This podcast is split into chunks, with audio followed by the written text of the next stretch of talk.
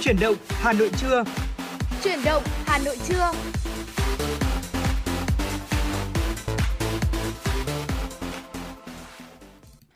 Hồng Hạnh và Thu Minh xin kính chào quý vị thính giả và ngày hôm nay thì chúng tôi sẽ lại đồng hành cùng với quý vị trong khung giờ trưa.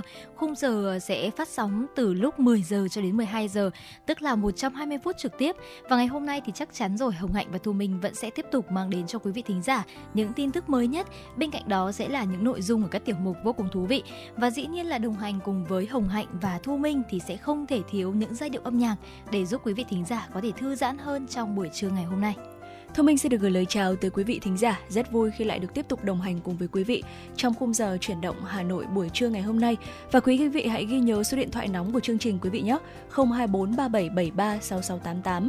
Chúng tôi đã sẵn sàng nhận những tin nhắn phản hồi cũng như là yêu cầu âm nhạc đến từ quý vị thính giả.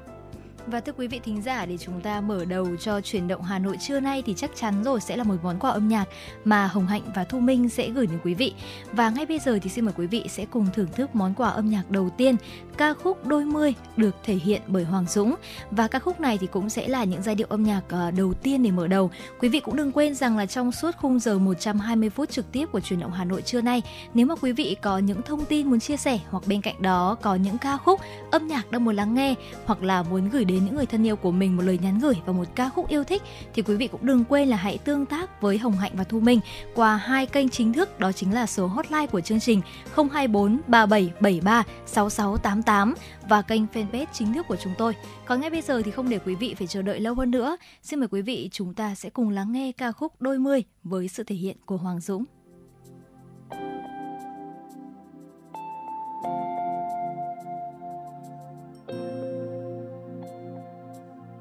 Em hãy cứ lang thang dưới những tán cây. Hãy cứ gối lên đôi chân anh suốt ngày. Nếu muốn hát lên cho thêm huyền áo, đâu cần phải ngó quanh. Vì trái đất kia là của chúng mình. Anh sẽ nói yêu em từ ngày đến đêm sẽ vẫn đón đưa em dù đường sẽ xa thêm vừa đến thói quen không quan trọng để an ủi em mỗi khi bất bình, thời gian đấy của riêng chúng mình. Em đẹp tựa như khúc ca, mà anh vẫn ngân nga bên ô cửa đầy nắng ấm hãy ghi nhớ những tháng ngày mà ta đang yêu. Những ngày ta đôi mươi, những ngày ta rất vui.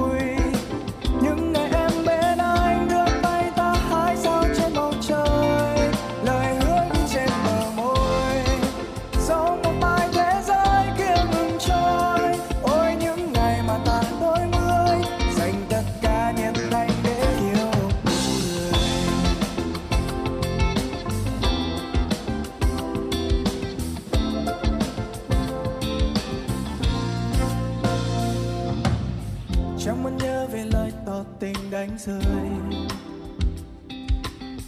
Chẳng muốn đắn đo lý do em đáp lời. Chẳng muốn nghĩ xung quanh ai nghi vấn ta đều có xứng đôi. Ta vẫn cứ yêu nhau đấy thôi. Và nếu một ngày em lỡ quên, ngày anh đứng bên hiên mưa tuôn chờ em bước tới, sẽ năm tháng đen tươi mình từng bên nhau mãi không xa rời. Oh, oh, những ngày ta đôi mươi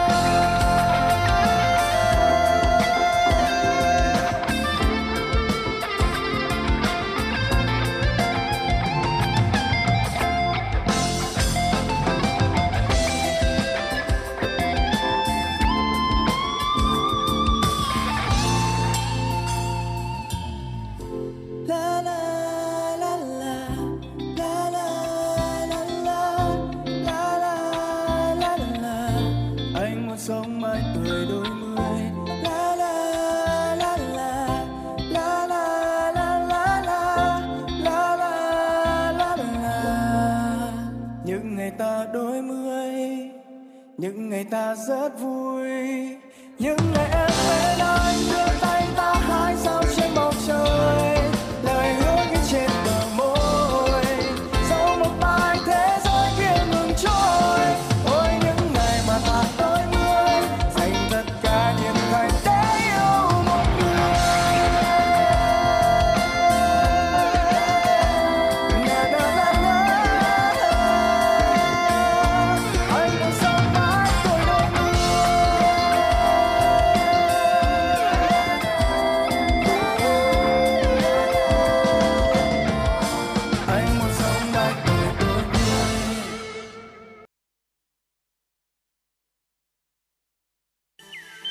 Nam có một nền âm nhạc dân tộc vô cùng phong phú và rực rỡ. Không chỉ có giá trị nghệ thuật, âm nhạc dân tộc có sứ mệnh lớn lao khi phản ánh tâm tư, tình cảm, tâm hồn người Việt Nam và đồng hành cùng với đất nước trong những cuộc trường chinh lịch sử và sự nghiệp phát triển, hội nhập quốc tế.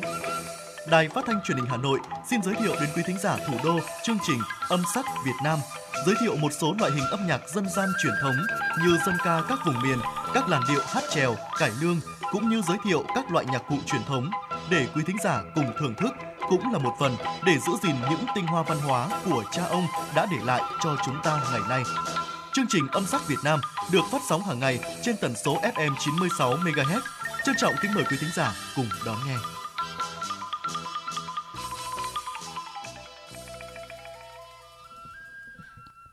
Thưa quý vị thính giả và vừa rồi thì cũng chính là món quà âm nhạc đầu tiên mà chúng tôi gửi đến quý vị ca khúc Đôi mươi với sự thể hiện của ca sĩ Hoàng Dũng. Và ngay bây giờ thì chúng ta sẽ cùng đến với những tin tức đáng chú ý đầu tiên mà chúng tôi gửi đến quý vị trong chuyển động Hà Nội trưa nay. Thưa quý vị, chiều qua, Đại tướng Tô Lâm, Ủy viên Bộ Chính trị, Bí thư Đảng ủy Công an Trung ương, Bộ trưởng Bộ Công an đã đến thăm làm việc chúc mừng, động viên lực lượng cảnh sát phòng cháy chữa cháy và cứu nạn cứu hộ Công an thành phố Hà Nội nhân dịp kỷ niệm 62 năm ngày truyền thống lực lượng cảnh sát phòng cháy chữa cháy và cứu nạn cứu hộ. Mùng 4 tháng 10 năm 1961, mùng 4 tháng 10 năm 2023, 22 năm ngày toàn dân phòng cháy chữa cháy, mùng 4 tháng 10 năm 2001, mùng 4 tháng 10 năm 2023. Phát biểu và chỉ đạo tại buổi làm việc, Bộ trưởng Bộ Công an đã chúc mừng, biểu dương những thành tích chiến công của lực lượng phòng cháy chữa cháy và cứu nạn cứu hộ nói chung và đội chữa cháy và cứu nạn cứu hộ số 2, phòng cảnh sát phòng cháy chữa cháy và cứu nạn cứu hộ, Công an thành phố nói riêng. Bộ trưởng Tô Lâm khẳng định những cố gắng nỗ lực trong thời gian qua của cán bộ chiến sĩ với nhiệm vụ phòng ngừa, chiến đấu với giặc lửa, cứu người, cứu tài sản đã được nhân dân ghi nhận đánh giá cao. Hình ảnh những người lính cứu hỏa chiến đấu với giặc lửa vì sự bình yên của người dân đã đi vào thơ ca nghệ thuật, trở thành tượng đài trong lòng nhân dân, qua đó minh chứng cho việc xây dựng phong trào toàn dân phòng cháy chữa cháy đã được tổ chức và phát triển rộng rãi. Không những vậy, còn xây dựng hình ảnh trong lòng bạn bè quốc tế với trách nhiệm nhân văn cao cả, đánh dấu sự trưởng thành của lực lượng cảnh sát phòng cháy chữa cháy và cứu nạn cứu hộ. Thưa quý vị, chiều qua tại Hà Nội, Nhà xuất bản Chính trị Quốc gia Sự thật tổ chức giới thiệu cuốn sách Cuba Việt Nam, hai dân tộc, một lịch sử của tiến sĩ Ruverley Gonzalez Sayes, Phó Chủ tịch Hội hữu nghị Cuba Việt Nam, Giám đốc chương trình quan hệ quốc tế tại Cuba. Đây là sự kiện có ý nghĩa quan trọng nằm trong chuỗi hoạt động kỷ niệm 60 năm thành lập Ủy ban Cuba đoàn kết với miền Nam Việt Nam và 50 năm lãnh tụ Fidel Castro đến thăm Việt Nam. Phát biểu tại lễ giới thiệu, Phó giáo sư tiến sĩ Vũ Trọng Lâm, Giám đốc Tổng biên tập Nhà xuất bản Chính trị Quốc gia Sự thật nhấn mạnh, cuốn sách Cuba Việt Nam, hai dân tộc một lịch sử có thể coi là cuốn biên niên sự kiện ghi lại khá đầy đủ những dấu mốc quan trọng của mối quan hệ gắn bó thủy chung trước sau như một giữa hai nước Cuba Việt Nam trong hơn 60 năm qua. Kể từ khi thiết lập quan hệ ngoại giao vào năm 1960, từ những chuyến thăm, trao đổi đoàn cấp cao, đoàn các cấp đến những hợp tác song phương trên nhiều lĩnh vực, cuốn sách cũng có hệ thống tư liệu ảnh phong phú, qua đó thể hiện tình hữu nghị anh em bền chặt, gần gũi giữa hai dân tộc, dù cách xa nhau đến nửa vòng trái đất về địa lý, cả trong chiến tranh cũng như khi hòa bình. Savills Việt Nam vừa công bố tình hình hoạt động của thị trường bất động sản Hà Nội trong quý 3 năm 2023 chưa khởi sắc, hoạt động tương đối chậm trên hầu hết các phân khúc và vẫn đối mặt với nhiều thách thức hiện hữu là bức tranh chung của thị trường bất động sản Hà Nội trong quý 3 vừa qua. Cụ thể về thị trường căn hộ, nguồn cung mới trong quý 3 năm 2023 giảm 47% theo quý và giảm 65% theo năm. Trong đó, toàn bộ nguồn cung căn hộ đưa ra thị trường vẫn là căn hộ phân khúc trung cấp, hạng B. Giá bán căn hộ sơ cấp tăng 2% theo quý và 13% theo năm và được ghi nhận cao hơn 77% so với quý 1 năm 2019. Giá bán căn hộ thứ cấp bán lại tăng 2% theo quý và 8% theo năm. Về thanh khoản, trong quý 3 năm 2023 ghi nhận số lượng căn hộ bán thành công giảm 16% theo quý và giảm 42% theo năm. Bên cạnh đó, số lượng căn bán giao giảm 26% mỗi năm trong giai đoạn 2021-2025, thúc đẩy nhu cầu thứ cấp và củng cố niềm tin của nhà đầu tư. Savills cho biết, nguồn cung trong quý tư năm 2023 chủ yếu đến từ giai đoạn tiếp theo của các dự án hiện hữu, trong đó phân khúc căn hộ hạng B tiếp tục chiếm thị phần lớn nhất trong nguồn cung tương lai. Thưa quý vị, thống kê từ Sở Giao dịch Chứng khoán Hà Nội HNX cho thấy, tháng 9 thị trường Upcom diễn biến kém sôi động so với tháng trước. Giá trị giao dịch bình quân chỉ đạt hơn 1.046 tỷ đồng trên một phiên, giảm 16,02% so với tháng 8. Giá trị vốn hóa thị trường tại ngày 30 tháng 9 đạt hơn 1.075.000 tỷ đồng, tăng 1,57% so với tháng trước. Trong tháng 9, chỉ số Upcom Index có xu hướng giảm và giảm mạnh trong nửa cuối của tháng. Đóng cửa tháng 9 đạt 88,78 điểm, giảm 4,86% so với cuối tháng 8. Thanh khoản thị trường cũng giảm mạnh, khối lượng giao dịch bình quân giảm 18,07%, đạt sấp xỉ 68,92 triệu cổ phiếu trên một phiên. Giá trị giao dịch bình quân giảm 16,02% so với tháng 8, đạt hơn 1.046 tỷ đồng trên một phiên. Về biến động giá cổ phiếu, tăng giá mạnh nhất trong tháng 9 là mã chứng khoán CCT của công ty cổ phần Cảng Cần Thơ với giá đóng cửa cuối kỳ đạt 10.800 đồng, tăng 140% so với cuối tháng trước. Tiếp theo là GSM của công ty cổ phần Thủy điện Hương Sơn với giá đóng cửa đạt 27.500 đồng, tăng 77,42% so với cuối tháng trước. Ngoài ra, trong nhóm tăng giá mạnh nhất còn có cổ phiếu MRF của công ty cổ phần Meruva TBH của công ty cổ phần Tổng Bách Hóa và LTC của công ty cổ phần Điện nhẹ Viễn thông. Thưa quý vị, vừa rồi cũng chính là một số những thông tin đầu tiên mà chúng tôi gửi đến quý vị trong chuyển động Hà Nội trưa nay. Và ngay bây giờ thì chúng ta cũng sẽ cùng quay trở lại với không gian âm nhạc của FM96. Vừa rồi thì à, Hồng Hạnh và Thu Minh cũng đã có nhận được một yêu cầu âm nhạc đến từ một quý vị thính giả có tương tác với chúng tôi trên fanpage FM96 Thời sự Hà Nội và cũng rất mong muốn rằng là trong cái không khí của buổi trưa nay thì có thể lắng nghe được một ca khúc mà giúp cho chúng ta cảm thấy là thư thái hơn và vì vậy ờ, lắng nghe những yêu cầu và tâm tư đó thì Hồng Hạnh cũng đã lựa chọn ca khúc Miền An Nhiên với sự thể hiện của Phạm Minh Thành để gửi tới quý vị thính giả này. Và ngay bây giờ thì xin mời tất cả quý vị chúng ta hãy cùng thưởng thức ca khúc này, quý vị nhé. mình ra thành phố tìm về một nơi thật an nhiên tạm quên ngày tháng bỏ lại đằng sau những muộn phiền.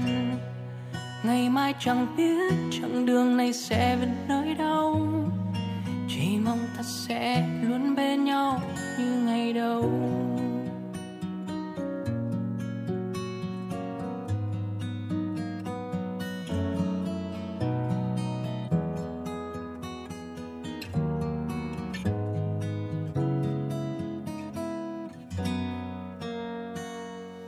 Xe lăn trên những chặng đường về yêu thương, bình yên sân lối ngày ấy ta cùng nhau, mỗi sớm mai tỉnh dậy, cho nắng sớm mơ mang một ngày bừng sáng lên.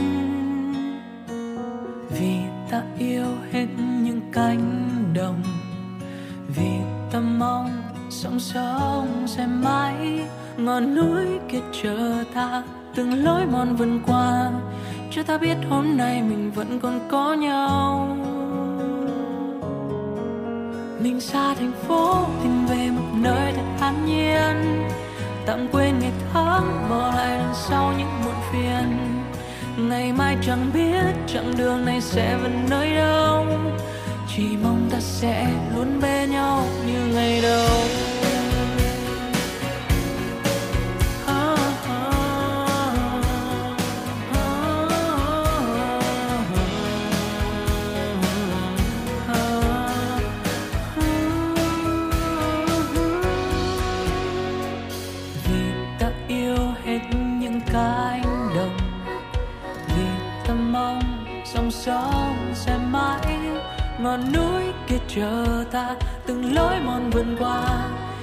Biết hôm nay mình vẫn còn có nhau.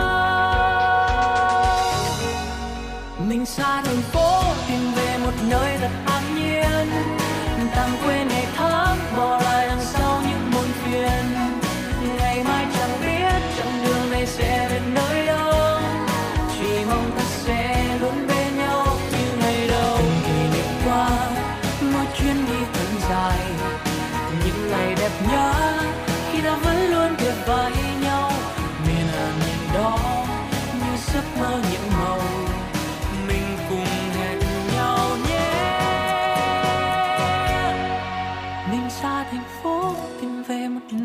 an nhiên. Tạm quên ngày tháng, bỏ lại đằng sau những muộn phiền. Ngày mai chẳng biết, chặng đường này sẽ về nơi đâu. Chỉ mong ta sẽ luôn bên nhau như ngày đó. Mình xa thành phố, tìm về một nơi thật an nhiên. Tạm quên ngày tháng, bỏ lại đằng sau những muộn phiền. Ngày mai chẳng biết, chặng đường này sẽ về nơi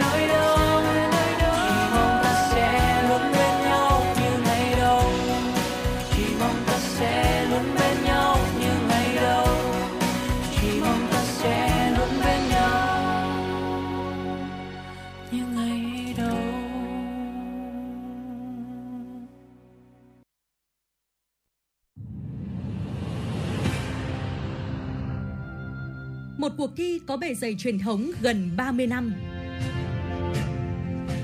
Một khởi đầu của các diva làng nhạc Việt.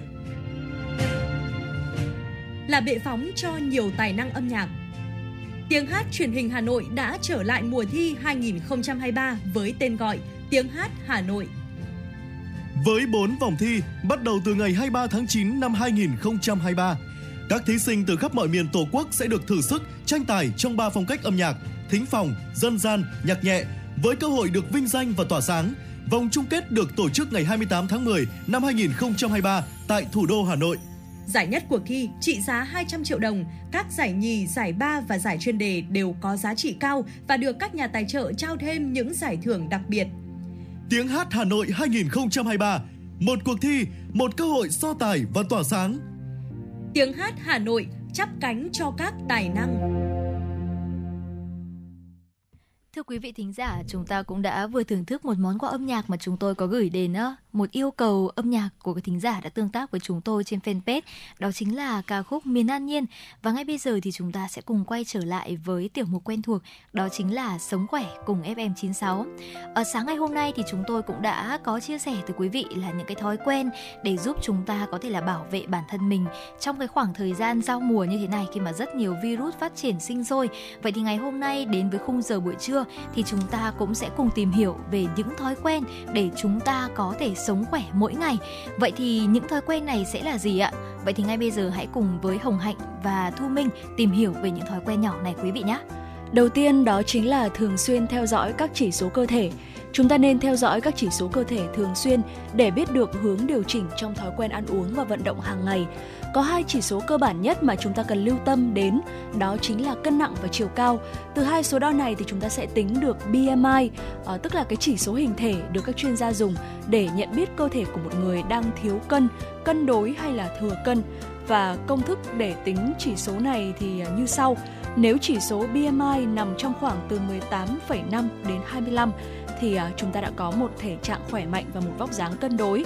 Còn nếu dưới 18,5 hay là trên 25 thì chúng ta có thể phải xem lại chế độ ăn uống và luyện tập để có thể trở về thể trạng tiêu chuẩn. Theo dõi sức khỏe cơ thể bằng các chỉ số BMI thì chỉ mất vài phút thực hiện. Do vậy, chúng ta hãy theo dõi ít nhất mỗi tháng một lần để có thể điều chỉnh lối sống và duy trì một cái thể trạng cân đối khỏe mạnh quý vị nhé.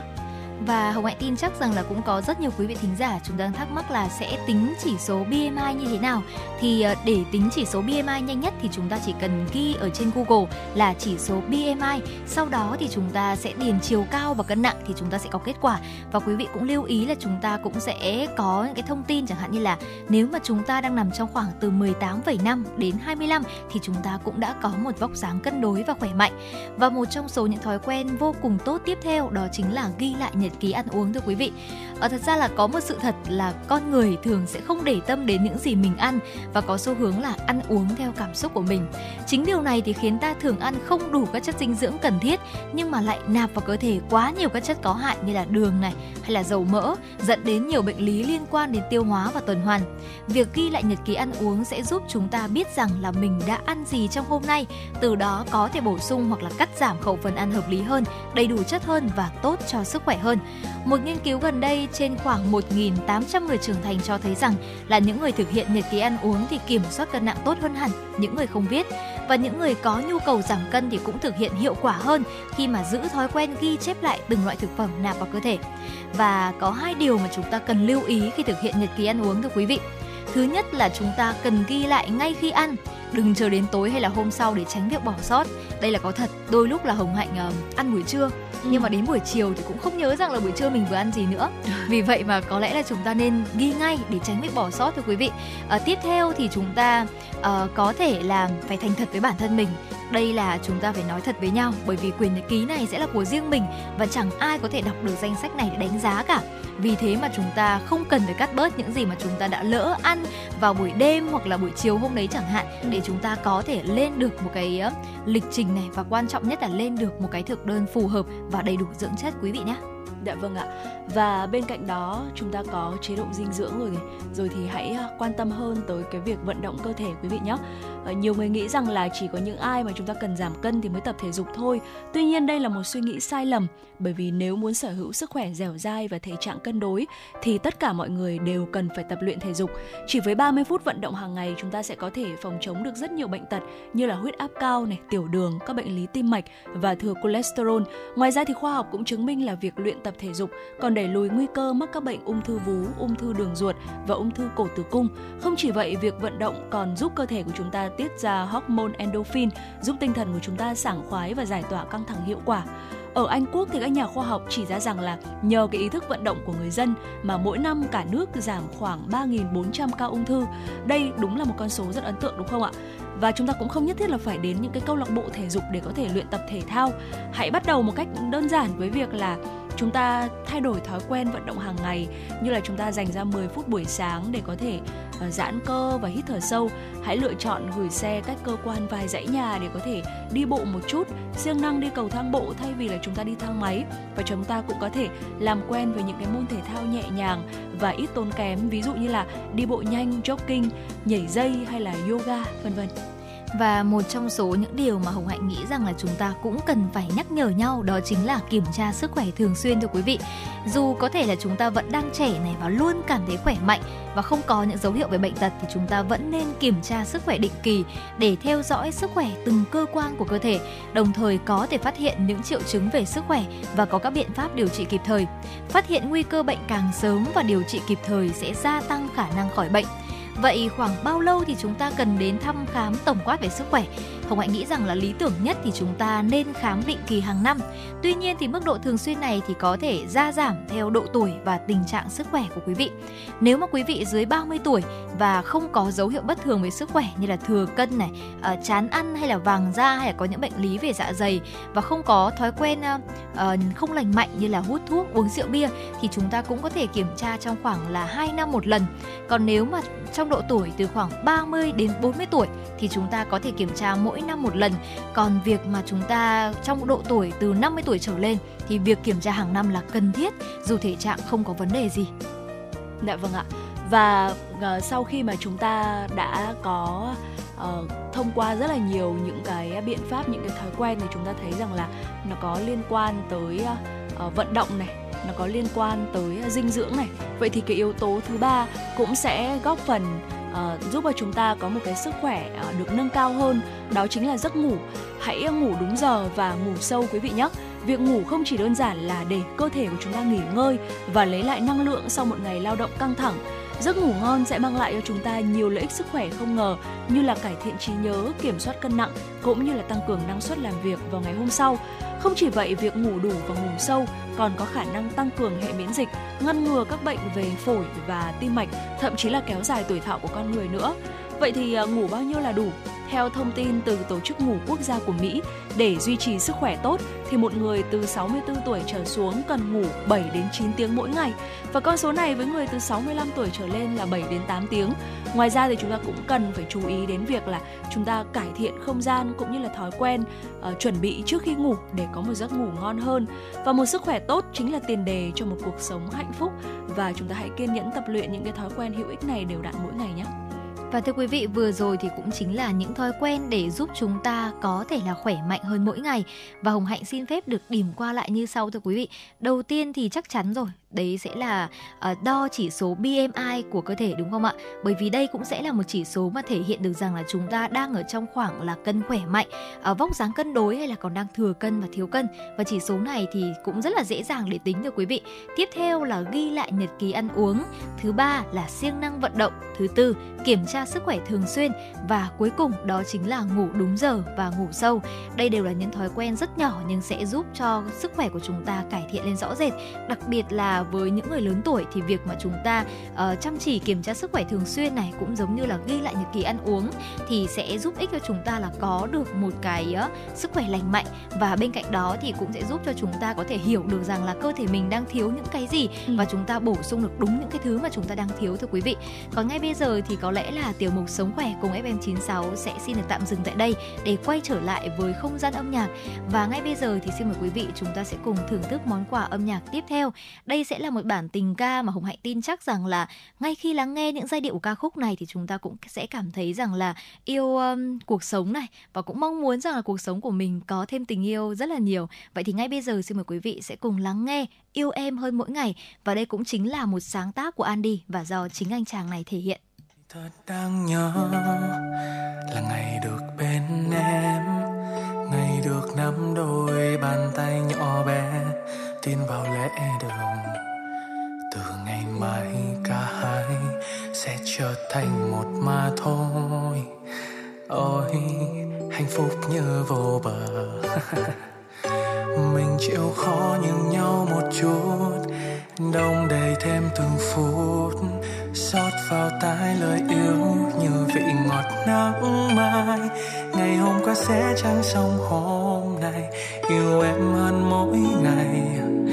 Dẫu trên đầu nhiều tóc mai. Oh, oh, oh. Hành trình mình yêu nhau dạng này có em làm bạn đời. Thật may mắn khi anh nhận ra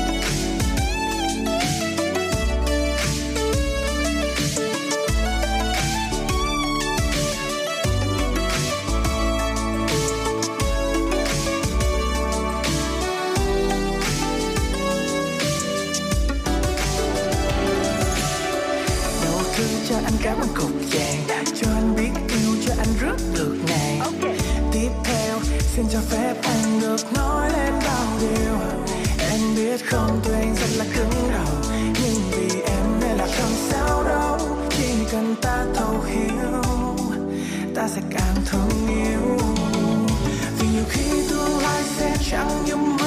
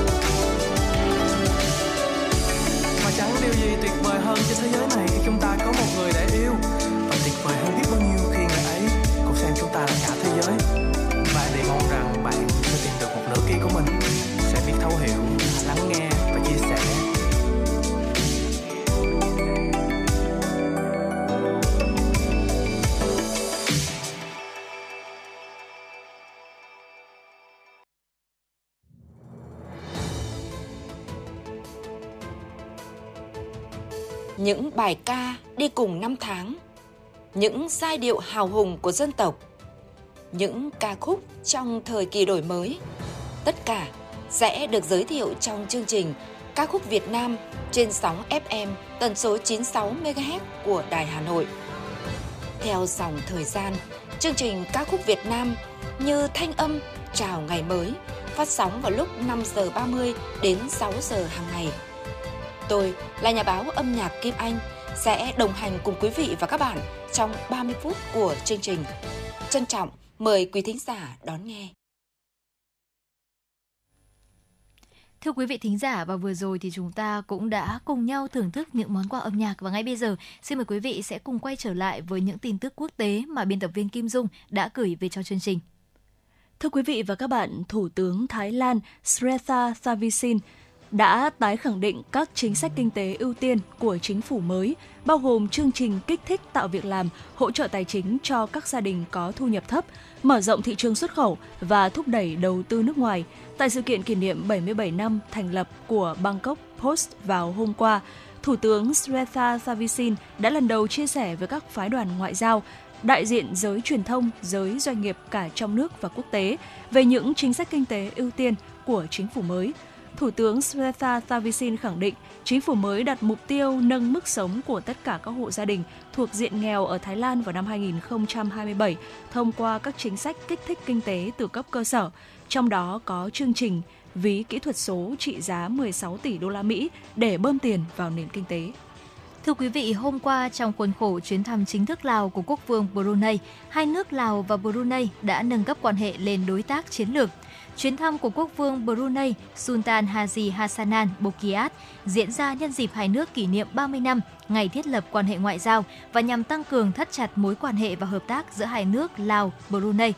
Tại cuộc hội đàm giữa Tổng Bí thư, Chủ tịch Lào Thông Lũng Sisolit với Quốc vương Brunei Sultan Haji Hassanan Bukiat, hai bên đã thông báo cho nhau về tình hình phát triển kinh tế xã hội, đánh giá cao mối quan hệ mặt chính trị giữa hai nước dựa trên sự hiểu biết lẫn nhau, tin cậy, ủng hộ và cùng nhau trao đổi các vấn đề trong khu vực và trên trường quốc tế. Hai bên nhất trí tiếp tục thúc đẩy hợp tác thương mại và đầu tư, đặc biệt là trong các lĩnh vực mà hai bên có tiềm năng như dịch vụ vận tải, nông nghiệp sạch, sản xuất hàng hóa xuất khẩu, năng lượng, du lịch xanh. Hai bên cũng đã trao đổi các ý kiến về tình hình trong khu vực và trên thế giới mà Lào và Brunei cùng quan tâm – Nhân dịp này, Tổng Bí thư, Chủ tịch Lào Thong so Sisolit đã trao huân chương vàng quốc gia cho quốc vương Brunei nhằm thể hiện sự biết ơn sâu sắc, biểu dương và đánh giá cao của chính phủ và nhân dân các dân tộc Lào đối với sự đóng góp của quốc vương Brunei, người luôn quan tâm, nuôi dưỡng và tăng cường mối quan hệ hợp tác giữa hai nước trong 30 năm qua và ủng hộ Lào trong thời gian vừa qua. Hôm qua, các nhà khoa học Pierre Agostini, Mỹ, Ferenc Cross, Đức và Anne L. Hulier, Thụy Điển đã giành giải Nobel vật lý năm 2023 vì đã tạo ra những tia sáng đủ ngắn để chụp được những chuyển động cực nhanh của các electron. Các electron chuyển động nhanh đến mức trước đây người ta cho rằng không thể theo dõi được chuyển động của chúng. Tuy nhiên, Ủy ban Nobel cho biết ba nhà vật lý đã chứng minh được cách tạo ra những xung ánh sáng cực ngắn có thể dùng để đo các quá trình siêu nhanh mà trong đó các electron chuyển động hoặc thay đổi năng lượng – Nghiên cứu này đã mang lại cho nhân loại công cụ mới để khám phá thế giới điện tử bên trong các nguyên tử và phân tử. Giải thưởng năm nay đã được nâng lên khoảng 1 triệu đô la Mỹ do Viện Hàn lâm Khoa học Hoàng gia Thụy Điển trao tặng. Vật lý là giải Nobel thứ hai được trao trong tuần này sau khi nhà khoa học Hungary Katalin Kariko và đồng nghiệp người Mỹ Xin lỗi quý vị và đồng nghiệp người Mỹ Drew Weissman giành được giải Nobel y học với công trình khám phá ra phân tử mRNA mở đường cho vaccine ngừa COVID-19. Thưa quý vị, hai trận động đất có độ lớn 6,2 và 4,6 độ đã xảy ra ở phía tây Nepal hôm qua, làm rung chuyển một phần lãnh thổ nước láng giềng Ấn Độ, bao gồm cả vùng thủ đô Delhi. Theo Trung tâm Địa chấn Quốc gia Ấn Độ, hai cơn chấn động được cảm nhận trong vòng chưa đầy nửa giờ. Trận động đất đầu tiên độ lớn 4,6 độ xảy ra lúc 14 giờ 25 phút theo giờ địa phương, với tâm chấn có độ sâu 10 km, trong khi trận động đất tiếp sau đó khoảng 25 phút, độ lớn 6,2, có độ sâu là 5 km, cách thành phố Josimat, bang Uttarakhand khoảng 200 km về phía đông nam. Trận động đất kéo dài hơn 40 giây đã gây ra sự hoảng loạn khiến người dân đổ xô ra khỏi nhà. Cho đến thời điểm này, cơ quan chức năng Ấn Độ chưa ghi nhận các trường hợp thương vong hoặc thiệt hại nào do trận động đất gây ra. Thủ đô New Delhi của Ấn Độ nằm trong vùng địa chấn cấp 4 với nguy cơ xảy ra động đất cao. Hồi tháng 8 năm nay, Delhi và các khu vực lân cận cũng cảm nhận được dư chấn mạnh sau một trận động đất 5,8 độ xảy ra ở Afghanistan.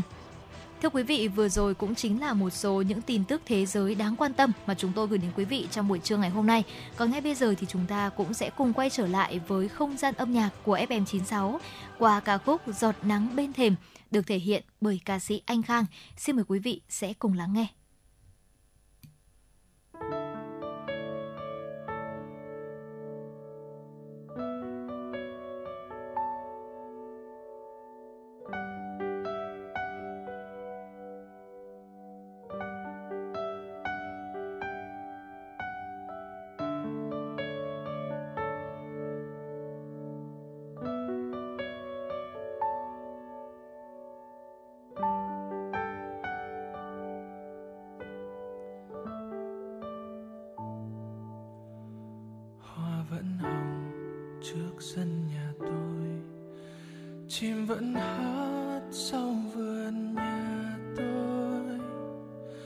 Giọt nắng bâng khuâng giọt nắng rơi rơi bên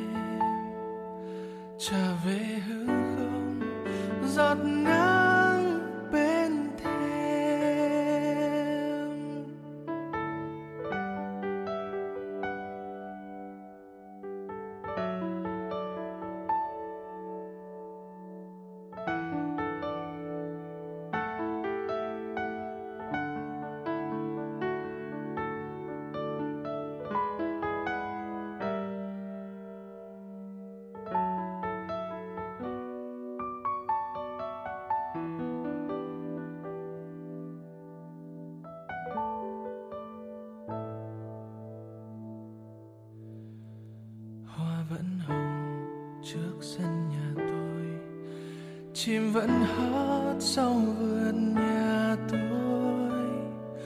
Một sớm mai kia chợt thấy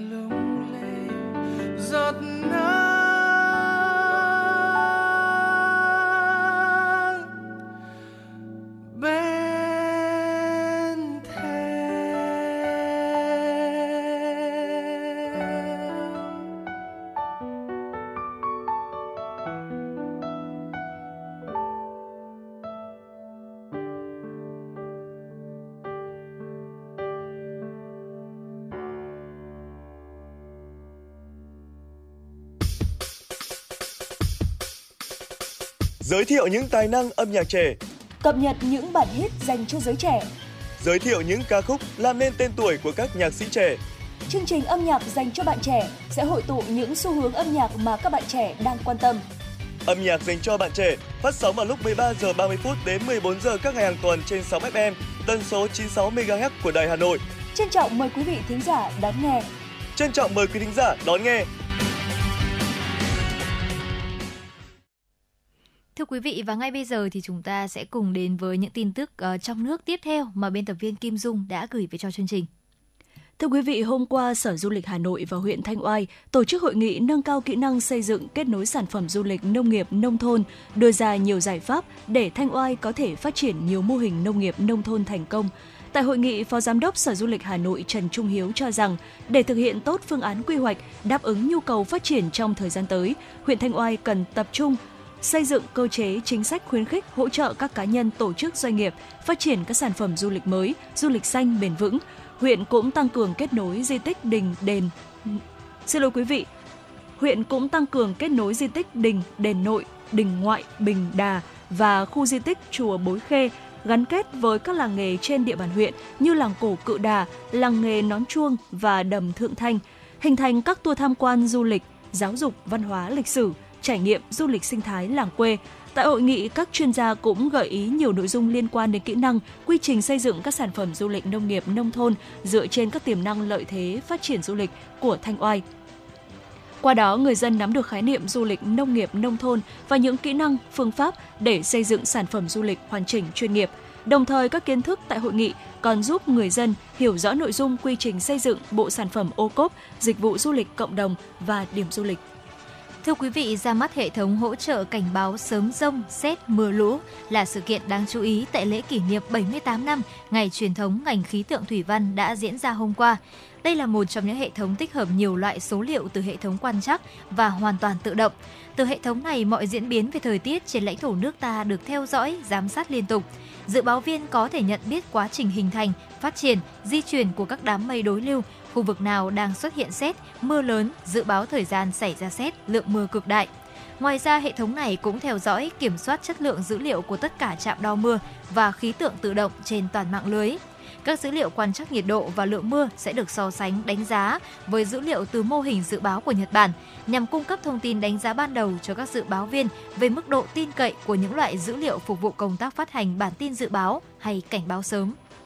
Thông tin từ Viện Kiểm nghiệm An toàn Vệ sinh Thực phẩm Quốc gia Bộ Y tế cho biết, người ăn phải thịt lợn tồn dư chất clenbuterol, sabutamol, ractopamine sẽ gây rối loạn nhịp tim, run cơ, co thắt phế quản, tăng huyết áp, nguy cơ sảy thai. Nếu sử dụng thực phẩm chứa hóa chất tăng trưởng trên trong thời gian dài, có thể gây nhiễm độc gan, rối loạn hệ thống hormone cơ thể, đột biến tế bào và tạo điều kiện phát triển khối u ác tính. Để tránh mua phải thịt lợn nhiễm chất cấm, các chuyên gia an toàn thực phẩm đưa ra một số đặc điểm nhận biết. Theo đó, lợn nuôi bằng chất tạo nạc tăng trọng thì thịt tích nước nhiều, có độ ẩm cao, mặt cắt trên thớ thịt không được mịn, thớ ngắn, độ săn chắc kém. Tại bắp vai, đùi lợn, lượng thịt nạc phát triển bất thường, màu đỏ giống thịt bò, thịt lợn bình thường có màu hồng tự nhiên và mịn. Thịt lợn nuôi bằng chất tạo nạc có nạc nhiều vun cao, nạc gần sát với da, ít mỡ và mỡ chỉ mỏng khoảng 0,4 đến 1 cm. Lợn bình thường mỡ dày 1,5 đến 2 cm. Lợn nuôi bằng chất cấm thì trên bề mặt da, đặc biệt ở các vị trí khớp, khủy có những quầng chấm đỏ lan rộng, pha lẫn sậm đen. Thưa quý vị, vừa rồi cũng chính là một số những tin tức trong nước đáng chú ý mà chúng tôi gửi đến quý vị trong buổi trưa ngày hôm nay. Còn ngay bây giờ thì chúng ta sẽ cùng quay trở lại với một tiểu mục quen thuộc đó chính là khám phá Hà Nội thưa quý vị. Ngày hôm nay thì chúng ta cũng sẽ khám phá về Hà Nội, nhưng mà thay vì khám phá qua những hoạt động vui chơi, khám phá những địa danh ờ, nổi tiếng thì ngày hôm nay hãy cùng với Hồng Hạnh và Thu Minh khám phá về ẩm thực Hà Nội thông qua những ngòi bút trong những trang sách thưa quý vị. Và trong tác phẩm của mình thì Vũ Bằng đã từng ví ẩm thực đất kinh kỳ nghìn năm, giống như những tác phẩm văn trường bất hủ. Mà nếu nhà văn có bị mẹ mình bắt đem đi đất lạ một nghìn năm, tôi vẫn cứ là người Việt Nam vì không bao giờ quên được những miếng ngon Hà Nội. Và dĩ nhiên, Vũ Bằng không phải là nhà văn duy nhất đắm đuối với Hà Nội từ những món ăn.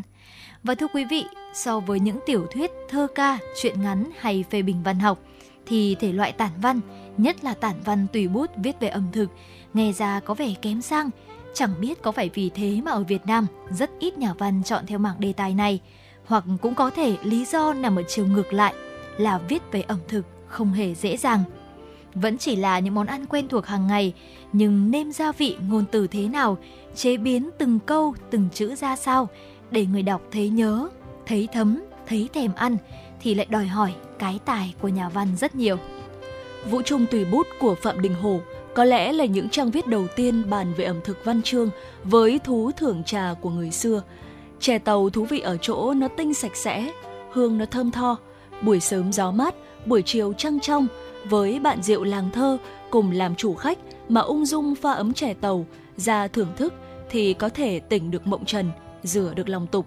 Sau này Nguyễn Tuân tiếp tục cái mạch ấy mà nâng chuyện ăn uống mỗi ngày trở thành thú chơi nghệ thuật mà ở đó mỗi chén trà trong sương sớm, mỗi bát phở tối mùa đông, miếng giò lụa ngày Tết hay hạt cốm khi vào thu đều ẩn sâu trong đó những câu chuyện của văn hóa dân tộc. Nhưng sành chơi, cầu kỳ với chén trà như Nguyễn Tuân, tản đà thì hiếm lắm. Ở Hà Nội, lối thưởng trà cổ điển và phổ biến nhất vẫn là kiểu hàng nước cô dần như Thạch Lam từng viết trong Hà Nội băm sáu phố phường. Kiểu hàng nước quán cóc liêu siêu đã đi vào thơ, vào nhạc, vào tiểu thuyết – Thưởng trà kiểu Vũ Bằng lại càng khác hơn. Trà không cần trà mộc, nước chẳng cần nước giếng thanh tân, nhà văn chỉ cần cứ cầm cái chén quân đưa lên môi và nghĩ rằng hoa thủy tiên là do vợ mình gọt, trà thủy tiên là do vợ mình ướp, ấm trà này là do vợ mình pha thì cũng đã thấy ngào ngạt hương tình trong khắp đêm xuân tĩnh mịch. Thưa quý vị, viết về ẩm thực mà thấm đẫm tình cảm là cách mà Vũ Bằng viết trong Miếng ngon Hà Nội, Thương nhớ 12. Ông như nhập hồn mình vào với trời đất, với quê hương để mỗi cơn gió nồm hay mỗi ngày nắng rát hay khi mây thu phủ ngang trời đều làm ông liên tưởng đến một món ngon đặc biệt theo mùa nào đó. Có lẽ bởi ông sống ở miền Nam nên nỗi nhớ Hà Nội, nhớ đất Bắc khắc sâu lên từng trang viết. Ông viết về sản vật từng mùa, về mỗi thứ bánh trái, món ăn từng thưởng thức trong những ngày dịu ngọt bên cạnh mẹ già, vợ dại dưới mái nhà cũ kỹ rêu phong. Những bữa cơm như thế tuy là thanh đạm mà đủ để cho nhà văn ngon miệng hơn là ăn vây, ăn yến. Cũng như món ăn của hoài niệm, trong mùi của ký ức, nhà văn Nguyễn Quang Thiều nhớ ra giết thứ ẩm thực được nấu bằng những gì có trên mảnh đất ta sống. Những thứ đó gần gũi với ta ngày ngày, được nấu bằng trải nghiệm bao đời của những người ruột thịt của ta – và được nấu với sự hy sinh lớn lao nhất của bà ta, mẹ ta cho chính ta. Hương vị của ký ức cũng từng khiến nhà văn Di Ly có nhiều bài viết về những món ăn ngày xưa ơi, trong tôi đã ăn cả cánh đồng hoa, khiến chị dù đã phượt khắp cầm trời mà nhiều lúc ở xa nơi xa lắc lại ước ao. Hãy cho tôi dù chỉ là một bát phở. Với chị phở là mùi xứ sở mà cứ hễ ra khỏi Hà Nội là bắt đầu lên cơn nhớ. Và thưa quý vị, đâu chỉ có Di Ly, nói đến ẩm thực thì có người Hà Nội nào lại không nhắc về phở. Nhà văn Nguyễn Tuân cũng từng phân tích bát phở để lên tiếng khẳng định rằng phở là miếng ăn kỳ diệu của tất cả những người Việt Nam chân chính, là món quà cổ điển rất tính chất dân tộc, phù hợp với các tầng lớp nhân dân, có thể ăn bất cứ giờ nào, mùa nào, ngay cả dịp Tết khi nhà ai cũng bánh trưng, cá kho, thịt đông nhưng vẫn rất đông người tình cờ mừng tuổi nhau ở những hiệu phở khai trương từ mùng 2 Tết. Phở là thứ quà mà không một nhà văn ẩm thực nào lại có thể bỏ quên. Trên trang viết của mình, cứ tưởng hết Nguyễn Tuân, Thạch Lam, Vũ Bằng đến Tô Hoài, Băng Sơn đều đã bàn về phở rồi.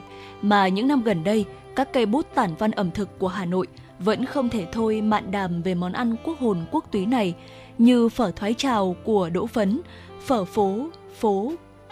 Xin lỗi quý vị, phố phở, phố các nhà to của Phạm Ngọc Tiến, ăn phở rất khó thấy ngon của Nguyễn Trương Quý, hồn phở của Di Ly, đặc sắc phở gà của Uông Triều. Nỗi nhớ niềm yêu với phở của các nhà văn đã nói hộ ký ức của rất nhiều người Hà Nội, cả ở những năm tháng sơ tán vẫn cứ ước ao.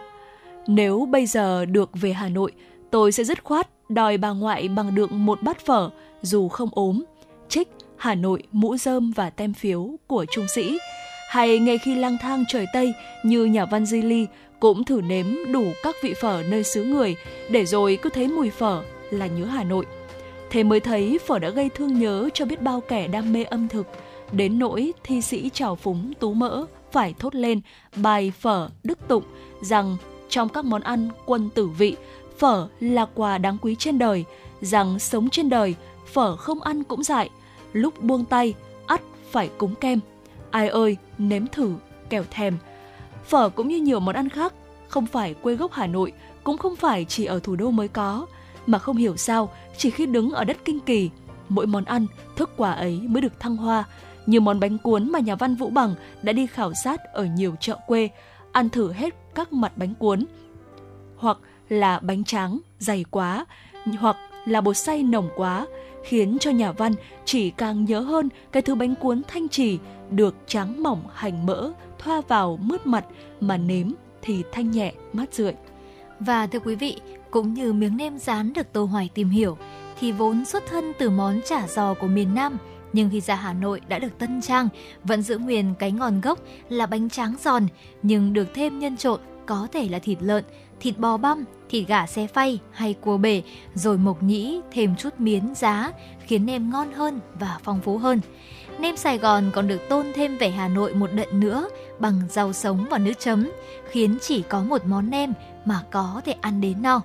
Hay như món chả cá, theo nhà Hà Nội học Nguyễn Vinh Phúc, chỉ mới xuất hiện vào đầu thế kỷ 20 nhưng nhanh chóng được người Hà Nội ưa thích đến nỗi sau đó xóa sổ cả tên phố Hàng Sơn, gọi tên mới là phố chả cá. Còn món bún ốc đã đạt tới cái đích nghệ thuật ăn ngon của người Hà Nội, hấp dẫn đến mức nhà văn Thạch Lam còn cho rằng nước ốc chùa làm nhân cái nét mặt tàn phấn và mệt lạ, miếng ớt cay làm xoa suýt những cặp môi héo hắt và khiến đôi khi rõ những giọt lệ thật thà hơn cả những giọt lệ tình. Món bún thang ngày Tết trong mắt nhà văn Vũ Bằng như một bức họa lập thể, có thể những màu sắc rất bạo mà lại ưa nhìn, trông vui mà lại quý, mà ăn ngon đến mức gần như không thể nào chịu được. Nhưng miếng ngon Hà Nội đâu chỉ có vậy, đủ thứ quả Hà Nội đã đi vào văn chương, nào các món bún, nào các loại bánh, rồi từ giò lụa đến cốm non, từ chả rươi đến chè bà cốt, từ bát nước chấm cho đến cả món ờ, những món dân dã đều được những cây bút tài hoa lưu lại trên từng trang viết. Không phải cứ cao lương mỹ vị mà ngay từ những món bình dị nhất qua năng lực cảm nhận và cái tài viết của các nhà văn, mỗi món ăn như đều mang trong mình một câu chuyện về văn hóa phong tục, về tình cảm gia đình và cả sợi dây kết nối tâm hồn con người với mảnh đất Hà Nội, nơi họ đã sinh trưởng hay gắn bó nhiều năm. Đó là những miếng ngon Hà Nội cũ của Nguyễn Tuân với vang bóng một thời, cảnh sắc và hương vị đất trời. Và Thạch Lam với Hà Nội băm sáu phố phường, Vũ Bằng với Thương nhớ 12, miếng ngon Hà Nội, là Tô Hoài với chuyện cũ Hà Nội và cả những món ăn của thì hiện tại với những tác giả như Đỗ Phấn, Phạm Ngọc Tiến, Nguyễn Ngọc Tiến, Nguyễn Việt Hà, Di Ly hay Nguyễn Trường Quý. Miếng ngon Hà Nội không phải chỉ để làm no mà còn để thưởng thức thưa quý vị để nhớ về những hồi ức ngọt ngào và thi vị ở những không gian nào, thời gian nào đã có những con người ấy cùng nếm trải. Cho nên với các nhà văn ẩm thực, miếng ngon của Hà Nội là cái ngon thiên hình vạn trạng, làm cho người ta cảm thấy say sưa cuộc sống. Cái ngon làm cho người ta thương mến nước non. Và ngày hôm nay, thì có lẽ câu chuyện ẩm thực Hà Nội trong văn trường sẽ vẫn còn được tiếp nối. Nhưng mà trước khi chúng ta sẽ đến với những nội dung tiếp theo thì xin mời quý vị chúng ta sẽ cùng quay trở lại với những giai điệu âm nhạc và ừ, chỉ một vài phút nữa thôi thì chúng ta cũng sẽ cùng đến với khung giờ thứ hai, khung giờ từ 11 giờ đến 12 giờ trưa và mong rằng quý vị vẫn sẽ cố định tần sóng và đồng hành cùng với Hồng Hạnh Thu Minh để tiếp tục cập nhật thêm những thông tin mới nhất và bên cạnh đó là những nội dung ở các tiểu mục thú vị tiếp theo. Còn ngay bây giờ, xin mời quý vị chúng ta sẽ cùng lắng nghe ca khúc Người Hà Nội với sự thể hiện của Trọng Tấn. Xin mời quý vị sẽ cùng lắng nghe.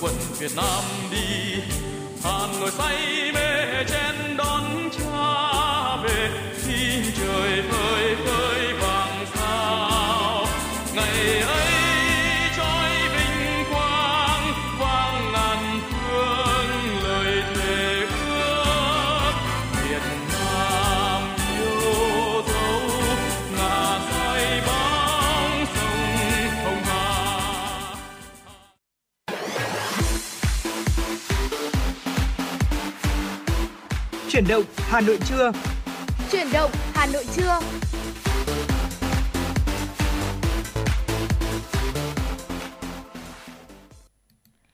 Mời quý vị và các bạn chúng ta cùng quay trở lại với khung giờ thứ hai của chương trình chuyển động Hà Nội trưa.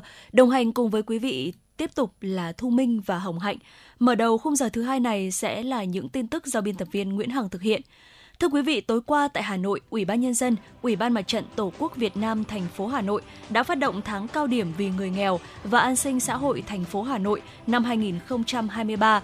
Tham dự chương trình có các đồng chí Ủy viên Bộ Chính trị, Bí thư Thành ủy, Trưởng đoàn đại biểu Quốc hội thành phố Đinh Tiến Dũng, Ủy viên Trung ương Đảng, Phó Bí thư Thường trực Thành ủy Nguyễn Thị Tuyến, Phó Bí thư Thành ủy, Chủ tịch Ủy ban nhân dân thành phố Trần Sĩ Thanh, Phó Bí thư Thành ủy, Chủ tịch Hội đồng nhân dân thành phố Nguyễn Ngọc Tuấn, Phó Bí thư Thành ủy Nguyễn Văn Phong cùng các đồng chí lãnh đạo Ủy ban nhân dân, Ủy ban Mặt trận Tổ quốc Việt Nam thành phố Hà Nội, đại diện các sở ban ngành, các doanh nghiệp và các nhà hảo tâm. Phát biểu khai mạc phát động tháng cao điểm vì người nghèo và an sinh xã hội năm 2023, Chủ tịch Ủy ban nhân dân thành phố Trần Sĩ Thanh khẳng định thực hiện bảo đảm an sinh xã hội và mục tiêu giảm nghèo bền vững, thành phố Hà Nội đã tập trung xây dựng các chính sách xã hội có tính bền vững, xác định chính sách xã hội phải được đặt ngang tầm với chính sách kinh tế và được thực hiện đồng bộ với phát triển kinh tế phù hợp với trình độ và khả năng nguồn lực của thủ đô trong từng thời kỳ. Thưa quý vị, tại lễ phát động, 128 tổ chức cá nhân tham gia ủng hộ với tổng số tiền là 50 tỷ 117 triệu đồng ủng hộ tháng cao điểm vì người nghèo và an sinh xã hội năm 2023. Ban vận động quỹ vì người nghèo thành phố trích quỹ trao kinh phí hỗ trợ cho 245 hộ nghèo trên địa bàn thành phố với tổng số tiền là 10 tỷ 400 triệu đồng. Số kinh phí trên sẽ được phân bổ cho huyện thị xã để xét chọn các hộ nghèo bảo đảm đúng tiêu chí, công khai, công bằng, minh bạch. Nhân dịp này, Ủy ban Nhân dân, Ủy ban Mặt trận Tổ quốc Việt Nam thành phố tuyên dương vinh danh 33 tập thể tiêu biểu có đóng góp tích cực cho công tác giảm nghèo và an sinh xã hội của thành phố. Sau buổi lễ phát động, các hoạt động của tháng cao điểm vì người nghèo sẽ diễn ra sôi nổi trên toàn thành phố. Ngoài việc ủng hộ tại chương trình, ban tổ chức rất mong các tổ chức doanh nghiệp và toàn thể nhân dân sẽ tiếp tục ủng hộ quỹ vì người nghèo thông qua Mặt trận Tổ quốc Việt Nam các cấp hoặc trực tiếp tại Ủy ban Mặt trận Tổ quốc Việt Nam thành phố, số 29 Lý Thường Kiệt, Hà Nội. Sáng nay, Phó Bí thư Thành ủy, Chủ tịch Hội đồng Nhân dân thành phố Nguyễn Ngọc Tuấn, trưởng đoàn giám sát số 2 của Thành ủy, đã làm việc tại huyện Thường Tín về kết quả công tác lãnh đạo chỉ đạo tổ chức thực hiện chương trình số 06 về phát triển văn hóa, nâng cao chất lượng nguồn nhân lực, xây dựng người Hà Nội thanh lịch văn minh giai đoạn 2021-2025 và nghị quyết số 09 về phát triển công nghiệp văn hóa trên địa bàn thủ đô giai đoạn 2021-2025, định hướng đến năm 2030, tầm nhìn đến năm 2045.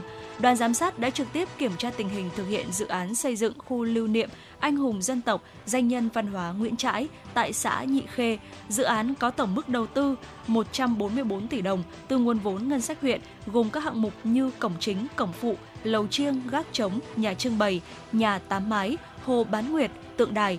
Dự án khởi công tháng 11 năm 2022, thời gian thi công trong 2 năm, đến nay tiến độ của dự án đảm bảo đã đạt khoảng 60% khối lượng. Tại buổi kiểm tra, Chủ tịch Hội đồng Nhân dân thành phố Nguyễn Ngọc Tuấn nhấn mạnh dự án xây dựng khu lưu niệm anh hùng dân tộc, danh nhân văn hóa thế giới Nguyễn Trãi là công trình có ý nghĩa to lớn về văn hóa và nơi giáo dục tinh thần đoàn kết, truyền thống yêu nước cho các thế hệ hôm nay và mai sau. Chính vì vậy, huyện ủy, ủy ban nhân dân huyện, nhất là người đứng đầu cấp ủy các cấp cần bắn, cần bám sát, quyết liệt trong điều hành, quản lý chất lượng, tiến độ, vốn đầu tư trong suốt quá trình thực hiện dự án, đảm bảo chặt chẽ đúng pháp luật, đặc biệt đối với một dự án văn hóa lịch sử cần có phương pháp khoa học, Thưa quý vị, để chuẩn bị cho kỳ họp thứ 6 Quốc hội khóa 15, đoàn đại biểu Quốc hội thành phố Hà Nội đã có buổi tiếp xúc với cử tri huyện Đan Phượng. Sau khi nghe đoàn đại biểu Quốc hội báo cáo dự kiến nội dung kỳ họp thứ 6 Quốc hội khóa 15 và trả lời ý kiến của cử tri kỳ họp trước, nhiều ý kiến cử tri huyện Đan Phượng tiếp tục kiến nghị về tăng biên chế viên chức cho y tế cấp cơ sở xã phường, văn phòng cấp ủy và giảm tuổi hưởng chế độ người cao tuổi từ 80 tuổi xuống 75 tuổi. Về vấn đề nông nghiệp, nông dân và nông thôn, nhiều cử tri huyện Đan Phượng đề nghị sửa lại quyết định 257 của Ủy ban nhân dân thành phố về quy định vùng phân lũ của xã Trung Châu, giải quyết ranh giới giữa xã Trung Châu, huyện Đan Phượng và xã Vân Hà, huyện Phúc Thọ theo mốc giới 364. Thưa quý vị, vừa rồi cũng chính là một số những tin tức trong nước đáng quan tâm mà chúng tôi gửi đến quý vị trong khung giờ của truyền động Hà Nội trưa. Và ngay bây giờ thì xin mời quý vị chúng ta sẽ tạm gác lại những tin tức để quay trở lại thư giãn hơn với những giai điệu âm nhạc. Và ngay bây giờ xin mời quý vị sẽ cùng lắng nghe ca khúc Trái tim không ngủ yên được thể hiện bởi Lam Trường và Thu Phương.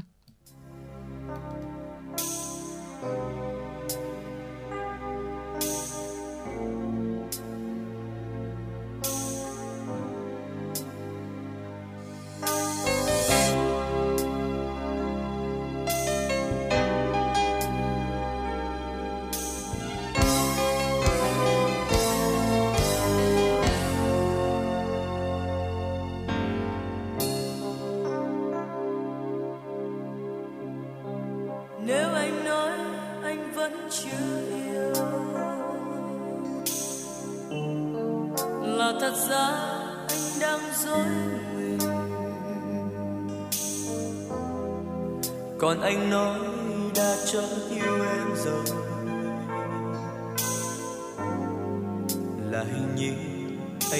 anh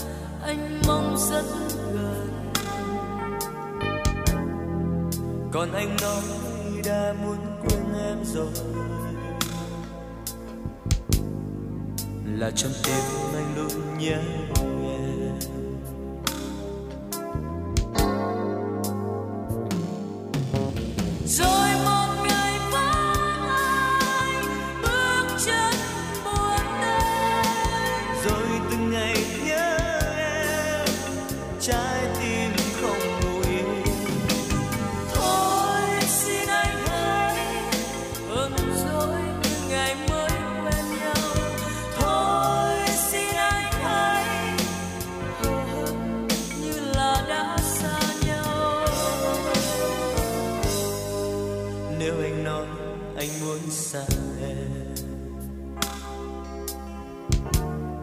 Là thật ra anh mong rất gần. Còn anh nói đã muốn quên em rồi. Là trong tim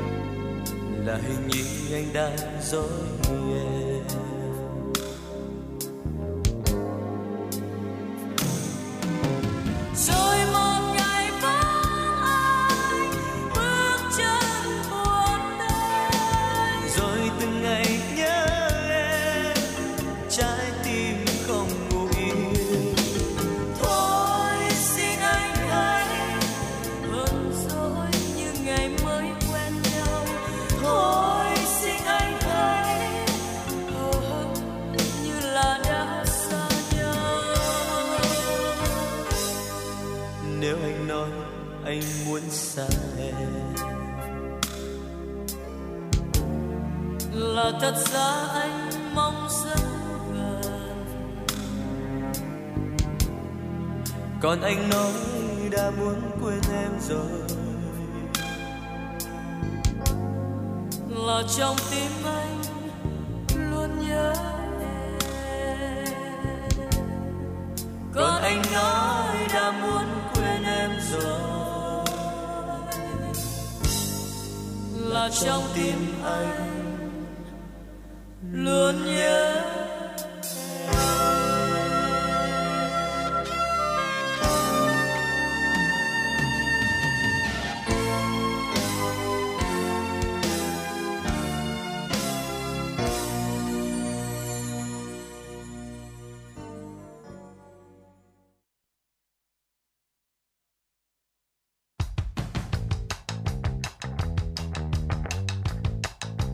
Bản tin giao thông Hà Nội, một bản tin chuyên biệt về giao thông. Những vấn đề dân sinh bức xúc liên quan đến công tác tổ chức giao thông, trật tự an toàn giao thông, tình hình giao thông tại các nút giao thông trọng điểm trên địa bàn thành phố sẽ được các phóng viên Đài Hà Nội cập nhật liên tục, nhanh chóng, chính xác từ hiện trường một cách chân thực. Cùng với đó là những ý kiến phân tích, đánh giá khách quan đa chiều của các chuyên gia, các nhà quản lý trong lĩnh vực an toàn giao thông và đô thị. Bản tin giao thông Hà Nội, kênh thông tin hữu hiệu kết nối người dân với cơ quan quản lý, lực lượng chức năng. Phát sóng 17 giờ hàng ngày trên kênh 1 truyền hình Hà Nội. Mời quý vị và các bạn đón xem.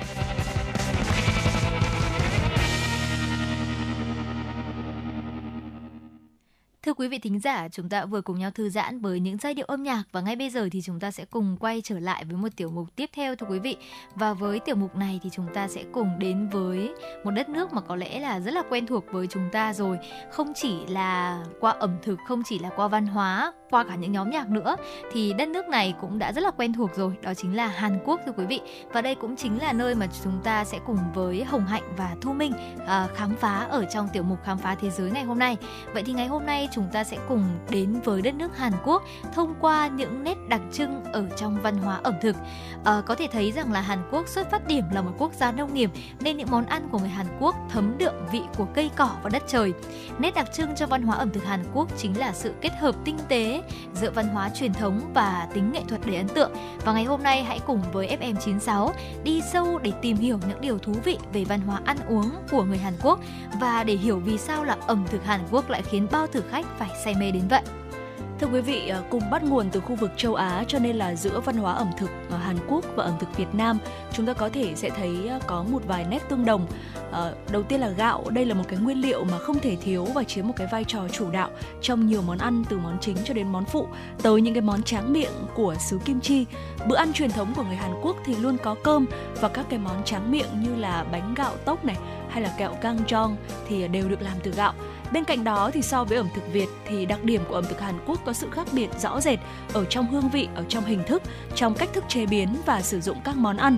Hàn Quốc là một quốc gia có khí hậu ôn đới, có khí hậu lạnh quanh năm, cho nên là phong cách ẩm thực của người dân nơi đây thì cũng ảnh hưởng bởi đặc điểm đó. Ấn tượng đầu tiên về các món ăn đặc trưng của Hàn Quốc đó là chúng thường sẽ mang màu sắc đậm đà và hương thơm nồng. Bởi vì khí hậu lạnh có khi dưới 0 độ cho nên là người Hàn Quốc đặc biệt yêu thích những cái món ăn mà có vị cay và nóng. Và những cái món ăn đặc trưng của Hàn Quốc như là kim chi này, tteokbokki này, thịt nướng, lẩu luôn gây ấn tượng với thực khách nhờ cái vị cay đặc trưng, à, nóng và một cái màu đỏ đặc biệt được tạo ra từ bột ớt. Và tiếp theo thì chúng ta cũng sẽ tìm hiểu những nét đặc trưng trong văn hóa Hàn Quốc mà chúng ta có thể dễ dàng nhận thấy khi tiếp xúc với nền văn hóa hoặc là nền khí hậu của quốc gia này. Cụ thể, đó chính là đặc trưng ẩm thực văn hóa rõ theo mùa thưa quý vị. Với các mùa trong năm thì các món ăn cũng sẽ thay đổi theo thời tiết. Do thời tiết và khí hậu ảnh hưởng khá nhiều đến khả năng sinh trưởng của nông sản nên tùy vào mỗi mùa trong năm mà người Hàn Quốc sẽ sử dụng các loại thực phẩm để chế biến các món ăn khác nhau. Vào mùa đông thì những món nướng này, món hầm nóng hổi hoặc là một bát canh kim chi sẽ cực kỳ được yêu thích. Uhm, vậy còn mùa hè thì sao ạ? Với tiết trời oi ả và nắng gắt của mùa hè thì thật sảng khoái khi mà chúng ta có thể tận hưởng một bát mì lạnh hoặc là một bát bingsu đúng không ạ? Đây cũng sẽ là một trong số những món ăn mà rất là đặc trưng khi đến với Hàn Quốc. Tiếp dạ. theo đó chính là đặc trưng ẩm thực phân hóa theo vùng miền thưa quý vị. À, đặc điểm mỗi vùng miền của Hàn Quốc khác nhau nên chúng ta cũng có thể tìm thấy những loại đặc sản độc nhất vô nhị ở mỗi địa phương mà chúng ta đến. Nếu mà quý vị muốn uống rượu gạo có hương vị truyền thống thì nhất định phải đến với tỉnh Gongji. Còn à, muốn thưởng thức món thịt bò nướng bulgogi được nướng với nước ép lê thì chúng ta chắc chắn là đến với nơi khởi nguồn của món ăn chính là thành phố Ulsan thưa quý vị. Dạ vâng ạ và có thể nói rằng là cái đặc uh, trưng uh, phân hóa rõ theo mùa hay là theo vùng miền thì nếu như quý vị tìm hiểu thì uh, sẽ thấy rằng là nó sẽ thể hiện rõ nhất ở một cái món ăn uh, mà rất là nổi tiếng khi mà nhắc tới ẩm thực Hàn Quốc đó chính là kim chi. Uh, bình thường á, thì khi mà chúng ta nhắc tới món kim chi thì chúng ta như ở Việt Nam thì chúng ta sẽ thấy rằng là uh, chúng ta sẽ nghĩ rằng là nó chỉ có một cái hình dáng như thế thôi một cái đặc điểm hay là một cái hương vị như thế thôi. Thế nhưng thực sự khi mà chúng ta uh, sang đất nước Hàn Quốc và chúng ta um, hỏi những người dân Hàn Quốc thì sẽ thấy rằng là món kim chi bốn mùa xuân hạ thu đông thì nó sẽ có bốn cái cách ăn cũng như là bốn cái uh, hình dáng cũng như là là cái hương vị nó khá là khác nhau đấy ạ.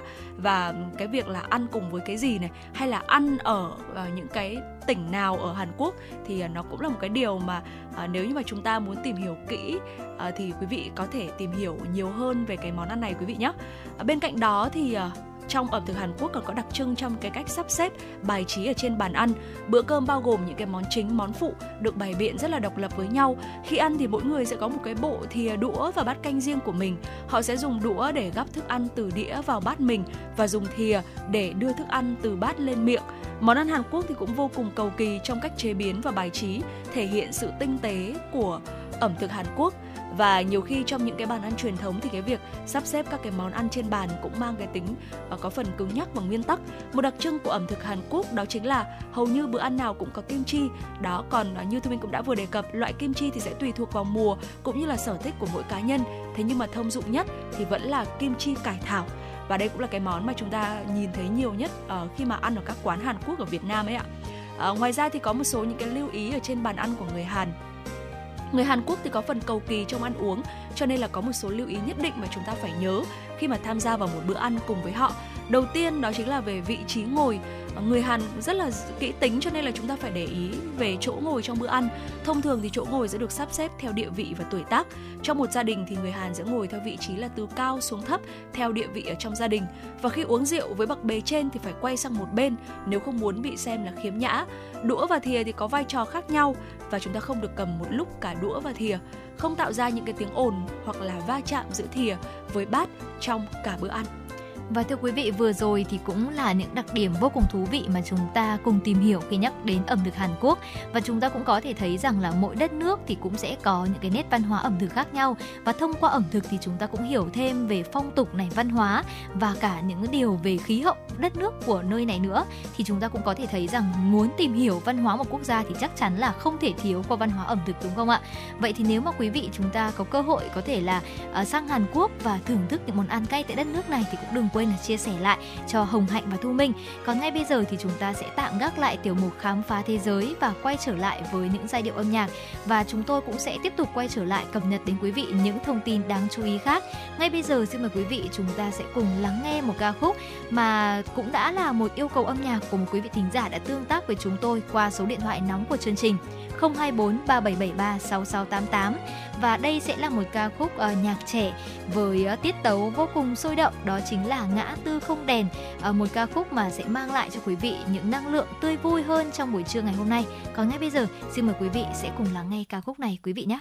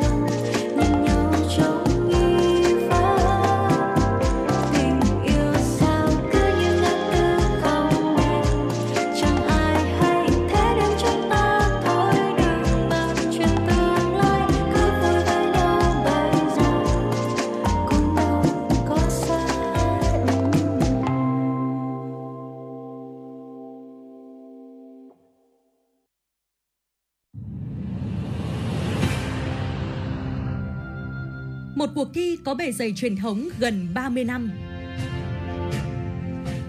Một khởi đầu của các diva làng nhạc Việt. Là bệ phóng cho nhiều tài năng âm nhạc. Tiếng hát truyền hình Hà Nội đã trở lại mùa thi 2023 với tên gọi Tiếng hát Hà Nội. Với 4 vòng thi, bắt đầu từ ngày 23 tháng 9 năm 2023, các thí sinh từ khắp mọi miền Tổ quốc sẽ được thử sức tranh tài trong 3 phong cách âm nhạc: thính phòng, dân gian, nhạc nhẹ với cơ hội được vinh danh và tỏa sáng. Vòng chung kết được tổ chức ngày 28 tháng 10 năm 2023 tại thủ đô Hà Nội. Giải nhất cuộc thi trị giá 200 triệu đồng, các giải nhì, giải ba và giải chuyên đề đều có giá trị cao và được các nhà tài trợ trao thêm những giải thưởng đặc biệt. Tiếng hát Hà Nội 2023, một cuộc thi, một cơ hội so tài và tỏa sáng. Tiếng hát Hà Nội chắp cánh cho các tài năng. Tiếp tục với dòng chảy tin tức của FM 96, mời quý vị sẽ tiếp tục đến với những tin tức đáng chú ý do biên tập viên Nguyễn Hằng thực hiện. Nhân kỷ niệm 62 năm ngày truyền thống lực lượng cảnh sát phòng cháy chữa cháy và cứu nạn cứu hộ và 22 năm ngày toàn dân tham gia phòng cháy chữa cháy. Mùng 4 tháng 10 năm 2001, mùng 4 tháng 10 năm 2023, Cục Cảnh sát phòng cháy chữa cháy và cứu nạn cứu hộ phối hợp với Công an thành phố Hà Nội tổ chức hoạt động trải nghiệm kỹ năng chữa cháy và cứu nạn cứu hộ cho người dân và học sinh, sinh viên thủ đô. Chương trình được tổ chức tại hai địa điểm, sân ngoài trời trụ sở Cục Cảnh sát phòng cháy chữa cháy và cứu nạn cứu hộ số 1 phố Vũ Hữu, quận Thanh Xuân, thành phố Hà Nội và trên tuyến phố đi bộ Trần Nhân Tông, quận Hai Bà Trưng, thành phố Hà Nội, khu mặt trước cổng công viên Thống Nhất trong hai ngày mùng 7 và mùng 8 tháng 10 năm 2023 thông qua chương trình nhằm tuyên truyền hướng dẫn quần chúng nhân dân về kiến thức pháp luật và các biện pháp bảo đảm an toàn phòng cháy chữa cháy và cứu nạn cứu hộ. Trọng tâm là hướng dẫn kỹ năng xử lý các tình huống cháy nổ và kỹ năng thoát nạn khi xảy ra cháy tại nhà, ở hộ gia đình, nhà trung cư, nơi tập trung đông người, đồng thời hiểu thêm về những vất vả đầy nguy hiểm của cán bộ chiến sĩ lực lượng cảnh sát phòng cháy chữa cháy và cứu nạn cứu hộ, từ đó tăng cường mối quan hệ gắn bó mật thiết, xây dựng thêm hình ảnh đẹp, tình cảm đẹp của lực lượng công an đối với nhân dân. Thưa quý vị, kỷ niệm 62 năm ngày truyền thống lực lượng cảnh sát phòng cháy chữa cháy, Ủy ban nhân dân quận Bắc Từ Liêm đã tổ chức hội thao nghiệp vụ phòng cháy chữa cháy và thực tập phương án chữa cháy cứu nạn tại tòa nhà N1T2, đường Hoàng Minh Thảo, khu đô thị Đoàn Ngoại giao, phường Xuân Tảo, quận Bắc Từ Liêm. Từ các vòng thi tuyển chọn ở cơ sở đến với hội thao 30 đội tuyển phòng cháy chữa cháy, dân phòng cơ sở trên địa bàn 13 phường đã sôi nổi tranh tài ở các phần thi. Căn cứ vào kết quả chấm thi, ở khối lực lượng phòng cháy chữa cháy cơ sở, ban tổ chức đã trao các giải nhất cho công ty cổ phần quản lý vận hành khai thác bất động sản Gleximco, giải nhì cho Đại học Mỏ Địa chất và giải ba cho khách sạn Flasher. Ngay sau hội thao, lực lượng cảnh sát phòng cháy chữa cháy và cứu nạn cứu hộ quận Bắc Từ Liêm đã chủ công thao diễn tình huống chữa cháy cứu nạn tại trung cư cao tầng N1T2 với sự tham gia của nhiều lực lượng Xin được chuyển sang những thông tin kinh tế. Hội đồng Nhân dân thành phố Hà Nội vừa thông qua tờ trình phê duyệt chủ trương đầu tư công trong 3 năm 2024-2026. 886,4 tỷ đồng sẽ được dùng để cải tạo ba công viên Thống Nhất, Thủ Lệ và Bách Thảo. Sự kiện này được đánh giá sẽ đáp ứng mong muốn tâm tư nguyện vọng của người dân thủ đô về một thành phố xanh sạch đẹp, thành phố vì hòa bình. Cụ thể, Hà Nội dành hơn 408 tỷ đồng để cải tạo công viên Thống Nhất, gần 330 tỷ đồng cải tạo công viên Thủ Lệ và gần 149 tỷ đồng cho công viên Bách Thảo. Với công viên Thủ Lệ và Bách Thảo, thành phố Hà Nội sẽ tập trung cải tạo, sửa chữa các hạng mục đã xuống cấp. Đây là hai công viên có tính đặc thù nên thành phố đang cân nhắc các phương án xây dựng công viên mở vừa đảm bảo an toàn, vừa hài hòa với cảnh quan khu vực, Công viên Thủ Lệ có vườn thú nên sẽ cải tạo theo hướng vừa mở vừa đóng, có hàng rào ở khu vực thu phí, phần còn lại bỏ rào tạo không gian mở. Còn với công viên Thống Nhất, thành phố sẽ xây dựng mới các tròi nghỉ, kết hợp nhà vệ sinh và khu tiện ích, lắp hệ thống chiếu sáng thẩm mỹ, truyền thanh, camera và thu gom rác. Cổng vào công viên nằm ở phía đường Nguyễn Đình Chiểu và đường Đại Cổ Việt sẽ được nâng cấp. Các hạng mục khác cũng sẽ được cải tạo, trục đường nội bộ trung tâm Quảng trường lớn, sân trưng bày triển lãm kết hợp với phố đi bộ, khu vui chơi cho trẻ em, khu sân tập thể. Xin lỗi quý vị, khu sân tập thể dục thể thao. Thưa quý vị, từ ngày 1 tháng 12 năm nay, các giao dịch chuyển tiền có giá trị lớn sẽ bắt buộc phải khai báo. Đây là nội dung được quy định trong thông tư số 09 của Ngân hàng Nhà nước hướng dẫn thực hiện luật phòng chống rửa tiền, bắt buộc khai báo đối với giao dịch lớn. Cụ thể, đối với giao dịch trong nước sẽ phải báo cáo nếu giao dịch bằng tiền mặt từ 400 triệu đồng trở lên, còn nếu chuyển khoản thì từ 500 triệu đồng hoặc giao dịch ngoại tệ có giá trị tương đương. Đối với giao dịch quốc tế, mức quy định phải báo cáo là từ 1.000 đô la Mỹ hoặc ngoại tệ khác có giá trị tương đương. Thông tin khai báo sẽ gồm tên, tuổi, địa chỉ, một số thông tin chi tiết của giao dịch và các thông tin định danh liên quan khác. Đối tượng phải khai báo là tổ chức tài chính được cấp phép thực hiện các hoạt động nhận tiền gửi, cho vay, cho thuê tài chính, dịch vụ thanh toán hay tổ chức cá nhân kinh doanh ngành nghề phi tài chính như là kinh doanh trò chơi có thưởng, casino, sổ số, kinh doanh bất động sản, trừ hoạt động cho thuê, cho thuê lại bất động sản và dịch vụ tư vấn bất động sản. Thưa quý vị, một tháng qua, mỗi tuần thành phố Hà Nội đã ghi nhận trên 2.000 ca mắc mới sốt xuất huyết. Dịch bệnh này vẫn chưa giảm, mà tuần qua số ca mắc lên gần 2.600 bệnh nhân sốt xuất huyết tại 30 quận huyện thị xã. Hôm qua, Phó Chủ tịch Ủy ban nhân dân thành phố Vũ Thu Hà đã kiểm tra đột xuất công tác phòng chống dịch sốt xuất huyết tại huyện Phúc Thọ, bộc lộ nhiều tồn tại. Qua kiểm tra đột xuất thực tế tại cộng đồng và làm việc với ban chỉ đạo phòng chống dịch từ huyện đến xã, Phó Chủ tịch Ủy ban nhân dân thành phố Vũ Thu Hà yêu cầu toàn huyện Phúc Thọ cần tập trung cao nhất cho công tác phòng chống dịch sốt xuất huyết, yêu cầu người đứng đầu địa phương cần sâu sát chỉ đạo cơ sở tập trung các địa bàn trọng điểm nơi ổ dịch đang lưu hành, phải tuyên truyền hướng dẫn toàn dân diệt tận gốc nguồn phát sinh là ổ bọ gậy, không để phát triển thành mũi truyền bệnh sốt xuất huyết. Phó Chủ tịch Ủy ban nhân dân thành phố đặc biệt lưu ý sau mỗi trận mưa, không chỉ huyện Phúc Thọ mà người dân các quận huyện thị xã trên địa bàn thành phố phải tổng vệ sinh môi trường, không để nước tồn động, thực hiện nghiêm phòng dịch sốt xuất huyết theo khuyến cáo của cơ quan chuyên môn, khống chế dịch bệnh này trong thời gian sớm nhất. Thưa quý vị, nhân kỷ niệm Ngày chuyển đổi số quốc gia mùng 10 tháng 10, hôm qua tại Hà Nội, Bảo tàng Mỹ thuật Việt Nam tổ chức lễ khai trường không gian triển lãm mỹ thuật trực tuyến. Không gian triển lãm mỹ thuật trực tuyến phiên bản đầu tiên giới thiệu 10 triển lãm, trong đó có 7 triển lãm trưng bày các tác phẩm thuộc siêu tập của Bảo tàng Mỹ thuật Việt Nam, Bảo tàng Mỹ thuật Thành phố Hồ Chí Minh, Bảo tàng Mỹ thuật Huế và 3 triển lãm của cá nhân họa sĩ. Theo Bảo tàng Mỹ thuật Việt Nam, không gian triển lãm mỹ thuật trực tuyến được thiết kế nhằm mục đích đưa nghệ thuật đến gần hơn với công chúng và ứng dụng chuyển đổi số vào việc giới thiệu, quảng bá nền văn hóa, nghệ thuật Việt Nam. Hy vọng không gian triển lãm mỹ thuật trực tuyến sẽ trở thành một địa chỉ thân thiết, nơi kết nối nghệ sĩ với công chúng yêu nghệ thuật trong nước và quốc tế.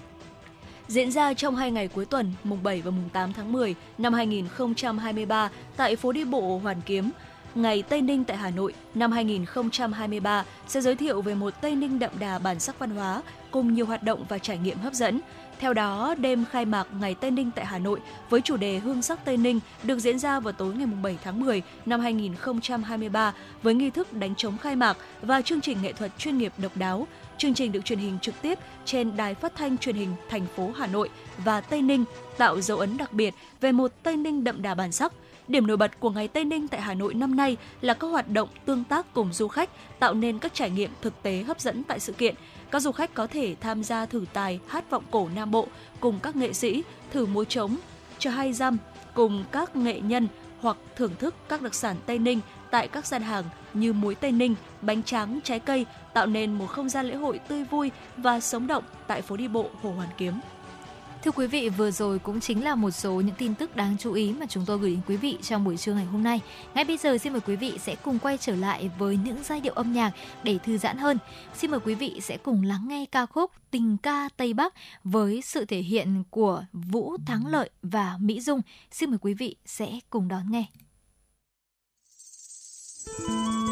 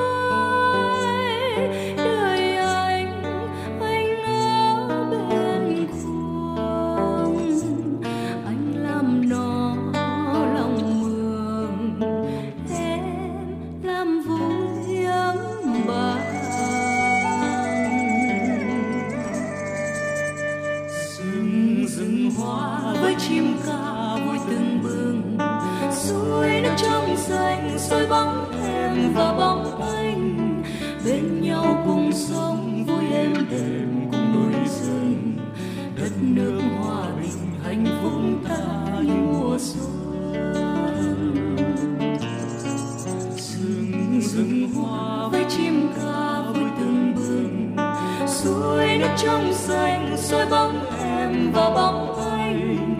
Bên nhau cùng sống, vui em đềm cùng đôi rừng.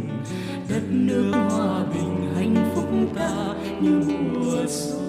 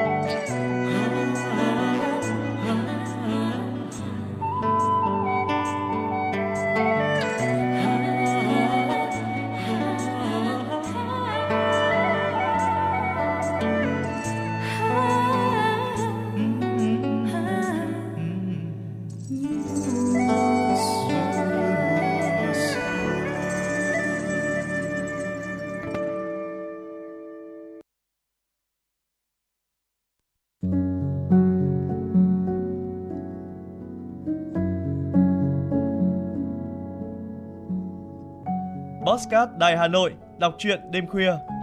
Những cuộc đời, những số phận, những câu chuyện từ hiện thực cuộc sống, cả những hồi tưởng, ký ức về một thời chưa xa. Tất cả sẽ được gửi gắm mỗi ngày một số trong chương trình podcast Đọc truyện đêm khuya của Đài Hà Nội. Ở đó, mỗi câu chuyện của các nhà văn nổi tiếng Việt Nam và cả những cây bút trẻ sông sáo sẽ đưa quý thính giả xa gần đắm chìm trong những không gian và thời gian khi thì hư ảo, huyền hoặc, lúc lại chân thực đến bất ngờ, để rồi khép lại mỗi tác phẩm luôn là tình người, là sự tử tế, là tính nhân văn lan tỏa trong đời thường và thậm chí đôi khi còn là hồi chuông cảnh tỉnh những phận người lầm lỡ để định hướng con người đến một cuộc sống tốt đẹp hơn. 30 phút mỗi số trên sóng của Đài Hà Nội. Đó cũng là lúc bạn có thể thành thơi, lắng lại, hoa dòng cảm xúc bên chiếc radio quen thuộc hay chiếc điện thoại thông minh nhỏ xinh để ngẫm ngợi về những điều đã qua, để cảm nhận ngòi bút sắc sảo và tài năng văn chương của mỗi tác giả. Bởi dù ở thế hệ nào, giai đoạn nào, họ cũng luôn mong muốn có thể khai thác tận cùng mọi câu chuyện của cuộc sống.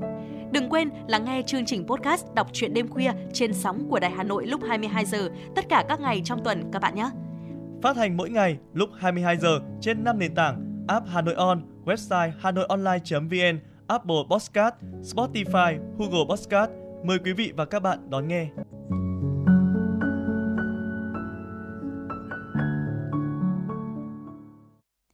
Thưa quý vị thính giả và vừa rồi thì chúng ta đã cùng nhau lắng nghe những uh, giai điệu của ca khúc Tình ca Tây Bắc và ngay bây giờ chúng ta sẽ quay trở lại với tiểu mục tiếp theo đó chính là mẹo hay giúp bạn thưa quý vị. Và trong ngày hôm nay thì sẽ cùng với Hồng Hạnh và Thu Minh tìm hiểu về 8 công dụng vô cùng bất ngờ của những loại bia đã hết hạn thưa quý vị. Bình thường khi mà những món đồ đã hết hạn thì chúng ta sẽ nghĩ ngay đến việc là sẽ vứt bỏ nó đi. Nhưng mà ngoài việc mà chúng ta có thể là vứt bỏ thì chúng ta có thể là tận dụng uh, những loại bia hết hạn này để có thể là làm một số những cái công dụng vô cùng hữu hiệu và Hồng Hạnh tin chắc rằng là cũng rất là bất ngờ ngay sau đây. Đầu tiên đó chính là tưới và bảo vệ hoa. bi hết hạn sử dụng có thể dùng để trà lên lá cây, không những là lau sạch bụi mà còn làm cho lá cây sáng bóng hơn, không thu hút kiến. Và thưa quý vị, bia thì có tính axit nhẹ, có thể điều chỉnh độ pH của đất, giúp các loài hoa ưa axit phát triển tươi tốt hơn, chẳng hạn như là vạn niên thanh hay là lan quân tử. Bia cũng có thể à, đổ trực tiếp vào chậu hoa và đây cũng là một loại phân bón tuyệt vời vì enzyme, ethanol, đường và các chất dinh dưỡng khác có trong bia giúp cho hoa phát triển tươi tốt. Ngoài ra thì hoa mua về sẽ thường héo sau 1-2 ngày, lúc này thì thêm một ít bia vào lọ có thể kéo dài thời gian tươi của hoa và tiếp đến đó chính là làm dầu gội và dầu xả thưa quý vị. Bia được lên men từ lúa mạch và hoa bia giàu vitamin C, silicon nên gội đầu bằng bia hết hạn thì không chỉ giúp tóc mềm mịn, bóng mượt mà còn có thể loại bỏ gầu. Chúng ta cũng có thể là sử dụng bia để gội đầu và massage nhẹ nhàng, sau đó là giữ nguyên trong 5 phút rồi gội lại bằng nước sạch. Nhưng mà quý vị cũng ờ, lưu ý rằng là khi mà chúng ta sử dụng bia hết hạn thì cũng sẽ sử dụng bia hết hạn không quá lâu nha thưa quý vị để chúng ta vẫn đảm bảo được rằng là cái chất lượng uh, của cái sản phẩm này. Ngoài ra thì ờ, nó còn có thể làm sạch quần áo lụa. Quần áo lụa thường sẽ bị phai màu cũ kỹ nếu như mà chúng ta giặt thường xuyên. Lúc này thì giặt bằng bia không chỉ giúp cho lụa mịn màng mà còn khôi phục lại cái màu sắc tươi sáng nữa. Và loãng bia với nước lạnh và ngâm đồ bằng lụa 15 phút trước khi xả sạch với nước, quý vị nhé. Và tiếp đến thì cũng chính là một cách rất là hữu hiệu, đó chính là vệ sinh tủ lạnh và lau kính, thưa quý vị. Tủ lạnh thì thường có mùi hôi sau khi mà chúng ta sử dụng một thời gian dài. Việc lau tủ lạnh bằng khăn ẩm, tẩm bia không chỉ có tác dụng khử trùng mà còn giúp chúng ta có thể loại bỏ mùi hôi của tủ lạnh. Tiếp đến, đó chính là lau kính bia thì chứa một lượng cồn nhất định, bởi vậy nếu mà chúng ta dùng rẻ, nhúng bia lau kính thì sẽ rất là sạch và sáng ngoài ra thì sẽ không còn sợi vải bụi nào còn vương lại trên kính đã lau nữa và bên cạnh đó thì bia còn giúp cho chúng ta giữ màu sắc của quần áo. Khi mà giặt quần áo tối màu, thêm một ít bia và ngâm trong 15 phút trước khi giặt sẽ giúp quần áo của chúng ta mềm mại hơn, cũng như là khó phai màu. Tiếp đến đó chính là rửa mặt và dưỡng da thưa quý vị. Ở với công dụng này thì quý vị cũng lưu ý giúp Hồng Hạnh là chúng ta cũng sẽ sử dụng những uh, loại bia mà hết hạn chỉ trong khoảng tầm một tuần đổ lại thôi thưa quý vị. Khi mà tắm hay rửa mặt thì chúng ta thêm một ít bia vào bồn tắm. Tác dụng dưỡng da có thể so sánh với muối thô thưa quý vị. Bia thì rất giàu thành phần men, có thể làm mềm lớp biểu bì và tăng độ đàn hồi cho da, ức chế sự tiết bã nhờn và làm cho làn da thêm mềm mịn và sáng bóng hơn. Cuối cùng là rửa lại bằng nước sạch. Ngoài ra thì trong bia có chất chống oxy hóa có thể ngăn ngừa lão hóa da. À, chúng ta có thể là trộn một thìa bia cùng với lòng trắng trứng này ba giọt tinh dầu hạnh nhân để làm mặt nạ. Hỗn hợp này thì sẽ cho bạn một làn da săn chắc và giảm nếp nhăn hiệu quả. Và tác dụng cuối cùng mà chúng ta có thể tận dụng bia hết hạn đó chính là uh, ngâm chân quý vị nhé. Bởi vì bia có chứa cồn, có tác dụng là khử trùng. Bởi vậy ngâm chân trong bia có thể giúp chân sạch sẽ, sảng khoái, đặc biệt là với những người mà chúng ta hay ra mồ hôi chân. Ngoài ra thì các enzyme trong bia có thể sẽ làm mềm những cái vết chai trên đầu ngón chân hay là gót chân của chúng ta. Và thưa quý vị, vừa rồi thì cũng chính là những công dụng bất ngờ mà những loại bia hết hạn có thể mang lại và giúp chúng ta tận dụng được để tránh lãng phí thưa quý vị. Đó chính là tưới và bảo vệ hoa. Bên cạnh đó là dùng làm dầu gội, dầu xả, làm sạch quần áo lụa, vệ sinh tủ lạnh, lau kính, giữ màu sắc cho quần áo này, rửa mặt, dưỡng da và bên cạnh đó còn ngâm chân rất là tốt nữa. Mong rằng là với những mẹo hay vừa rồi thì có thể giúp quý vị thính giả chúng ta có thể là uh, bớt lãng phí được những cái loại bia hoặc là những cái lon bia mà chúng ta đã lỡ là hết hạn trong khoảng thời gian ngắn để chúng ta vẫn có thể tranh thủ và sử dụng được với những ờ, lợi ích vừa rồi. Và thưa quý vị, đến đây thì mẹo hay giúp bạn cũng sẽ xin tạm dừng lại để nhường thời gian lại cho những không gian âm nhạc sẽ được bắt đầu. Và vừa rồi thì Hồng Hạnh cũng có tiếp tục nhận được một yêu cầu âm nhạc, đó chính là ca khúc Nhà em ở lưng đồi với sự thể hiện của Thùy Chi. À, và thính giả cũng có mong muốn thêm rằng là trong khoảng thời gian này cũng đã là khoảng thời gian buổi trưa rồi, rất mong muốn là có thể gửi ca khúc này để giúp quý vị thính giả đang lắng nghe trên làn sóng của fm FM96 có thể là thư giãn hơn trong buổi trưa ngày hôm nay. Còn ngay bây giờ, xin mời quý vị sẽ cùng lắng nghe nhé.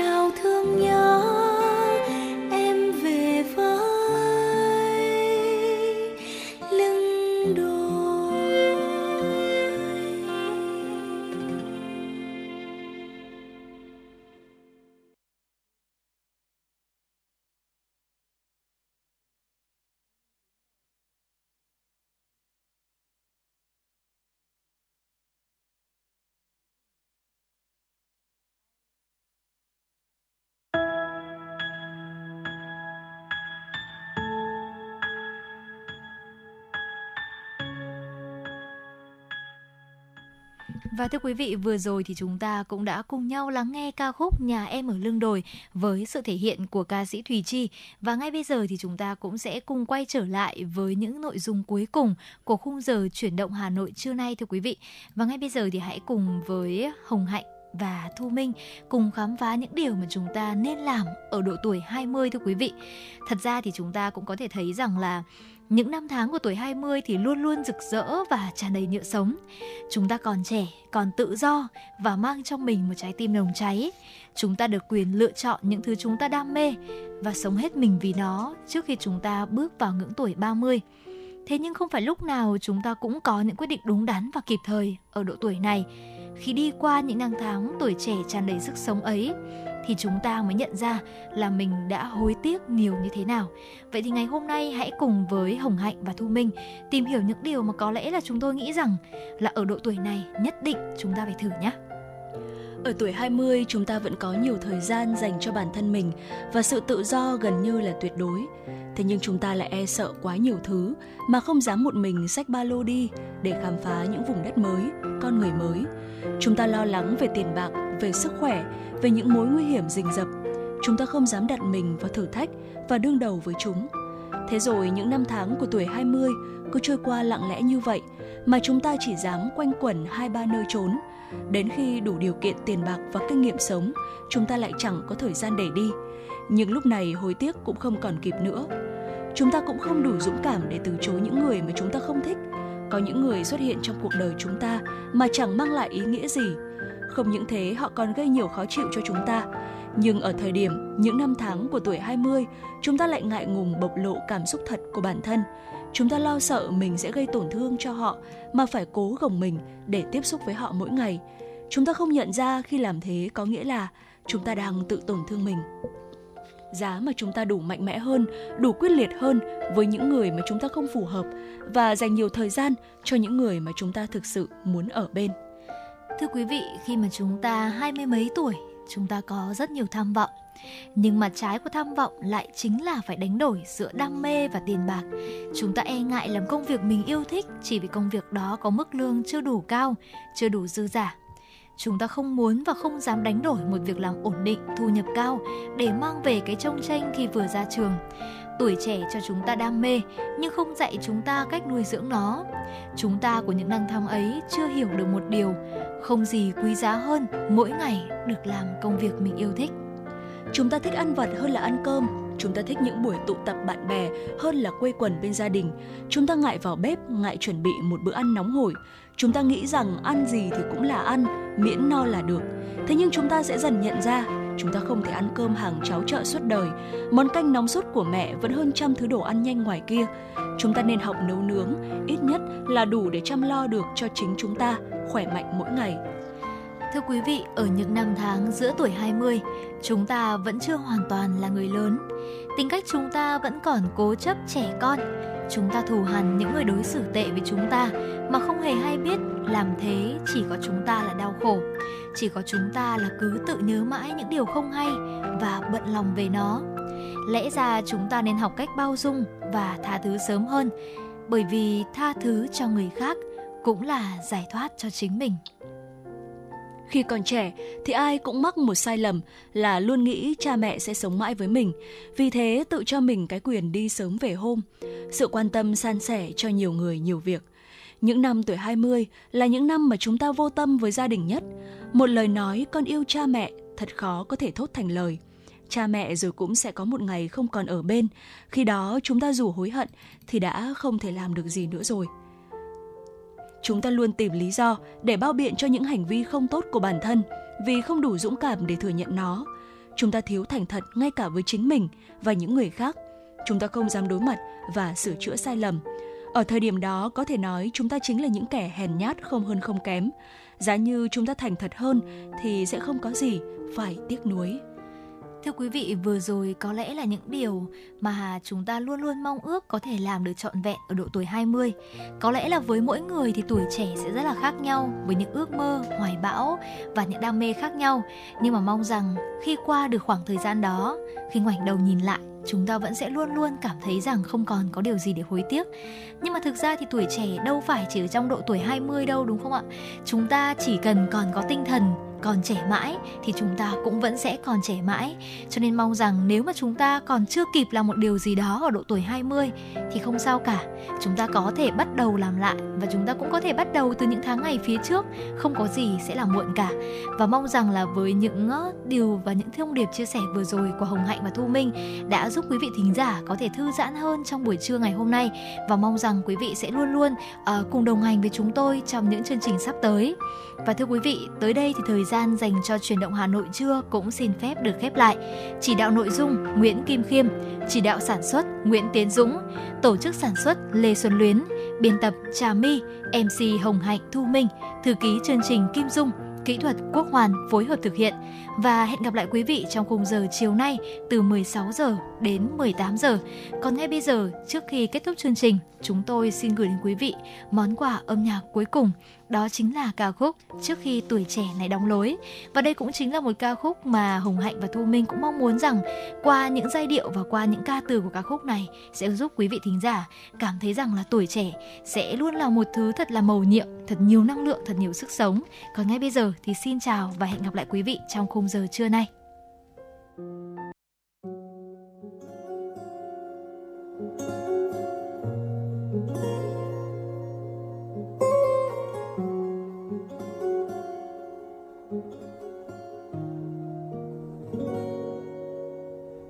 Còn đi ngang đây. Ngắm nhìn hạt mưa đang bay. Thấy bầu trời cao trong lành. Cảm thấy bình yên. Phút chốc đã qua bao năm. Có người thì đi xa xăm.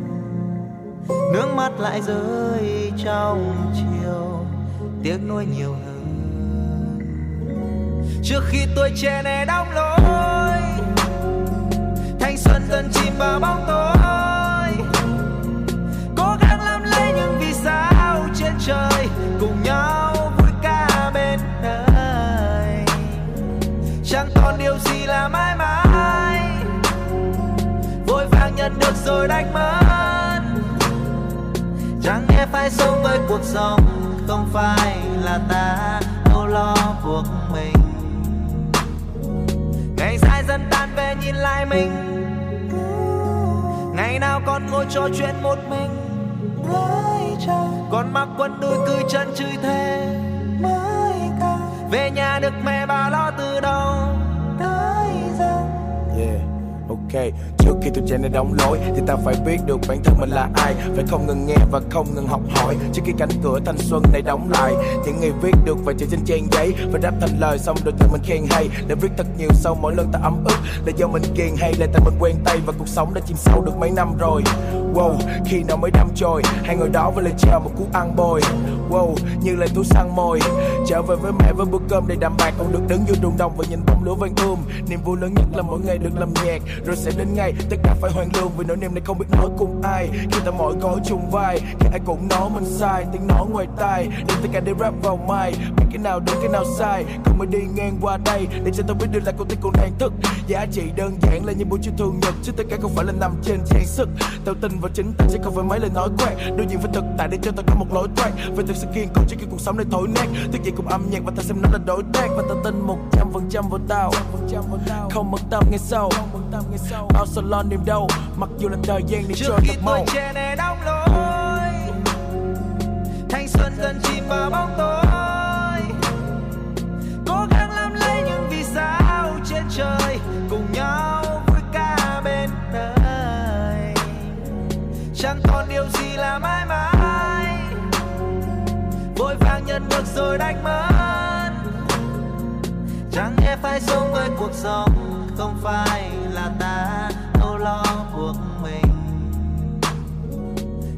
presentar về nhìn lại mình. Đó là một ngày mày phải tự bản thân mày biết cột dậy thức khuya dậy sớm lo cho công việc, để mà tiền trong túi mới có một cọc dày ai chẳng mong ngày mai mình sẽ đón một ngày nắng thật đẹp. Phía cuối con đường là những hàng cây xanh, sống làm sao để không phải nuối tiếc. Vì tuổi trẻ ấy như một vòng quay nhanh, quay vòng nhanh và lại quay vòng đều. Trôi thật xa về một phương trời nào, không còn lo về hàng đêm bột bề. Qua độ cao nhìn chung xa vòng vèo, đốt một điếu thuốc nhìn lại bao nhiêu cuộc chơi bằng mỉm cười cho đam mê những ngày sau này rực cháy khoảnh khắc là thứ lưu lại trong tim. Kỷ niệm là thứ xâm lên da bằng mực máy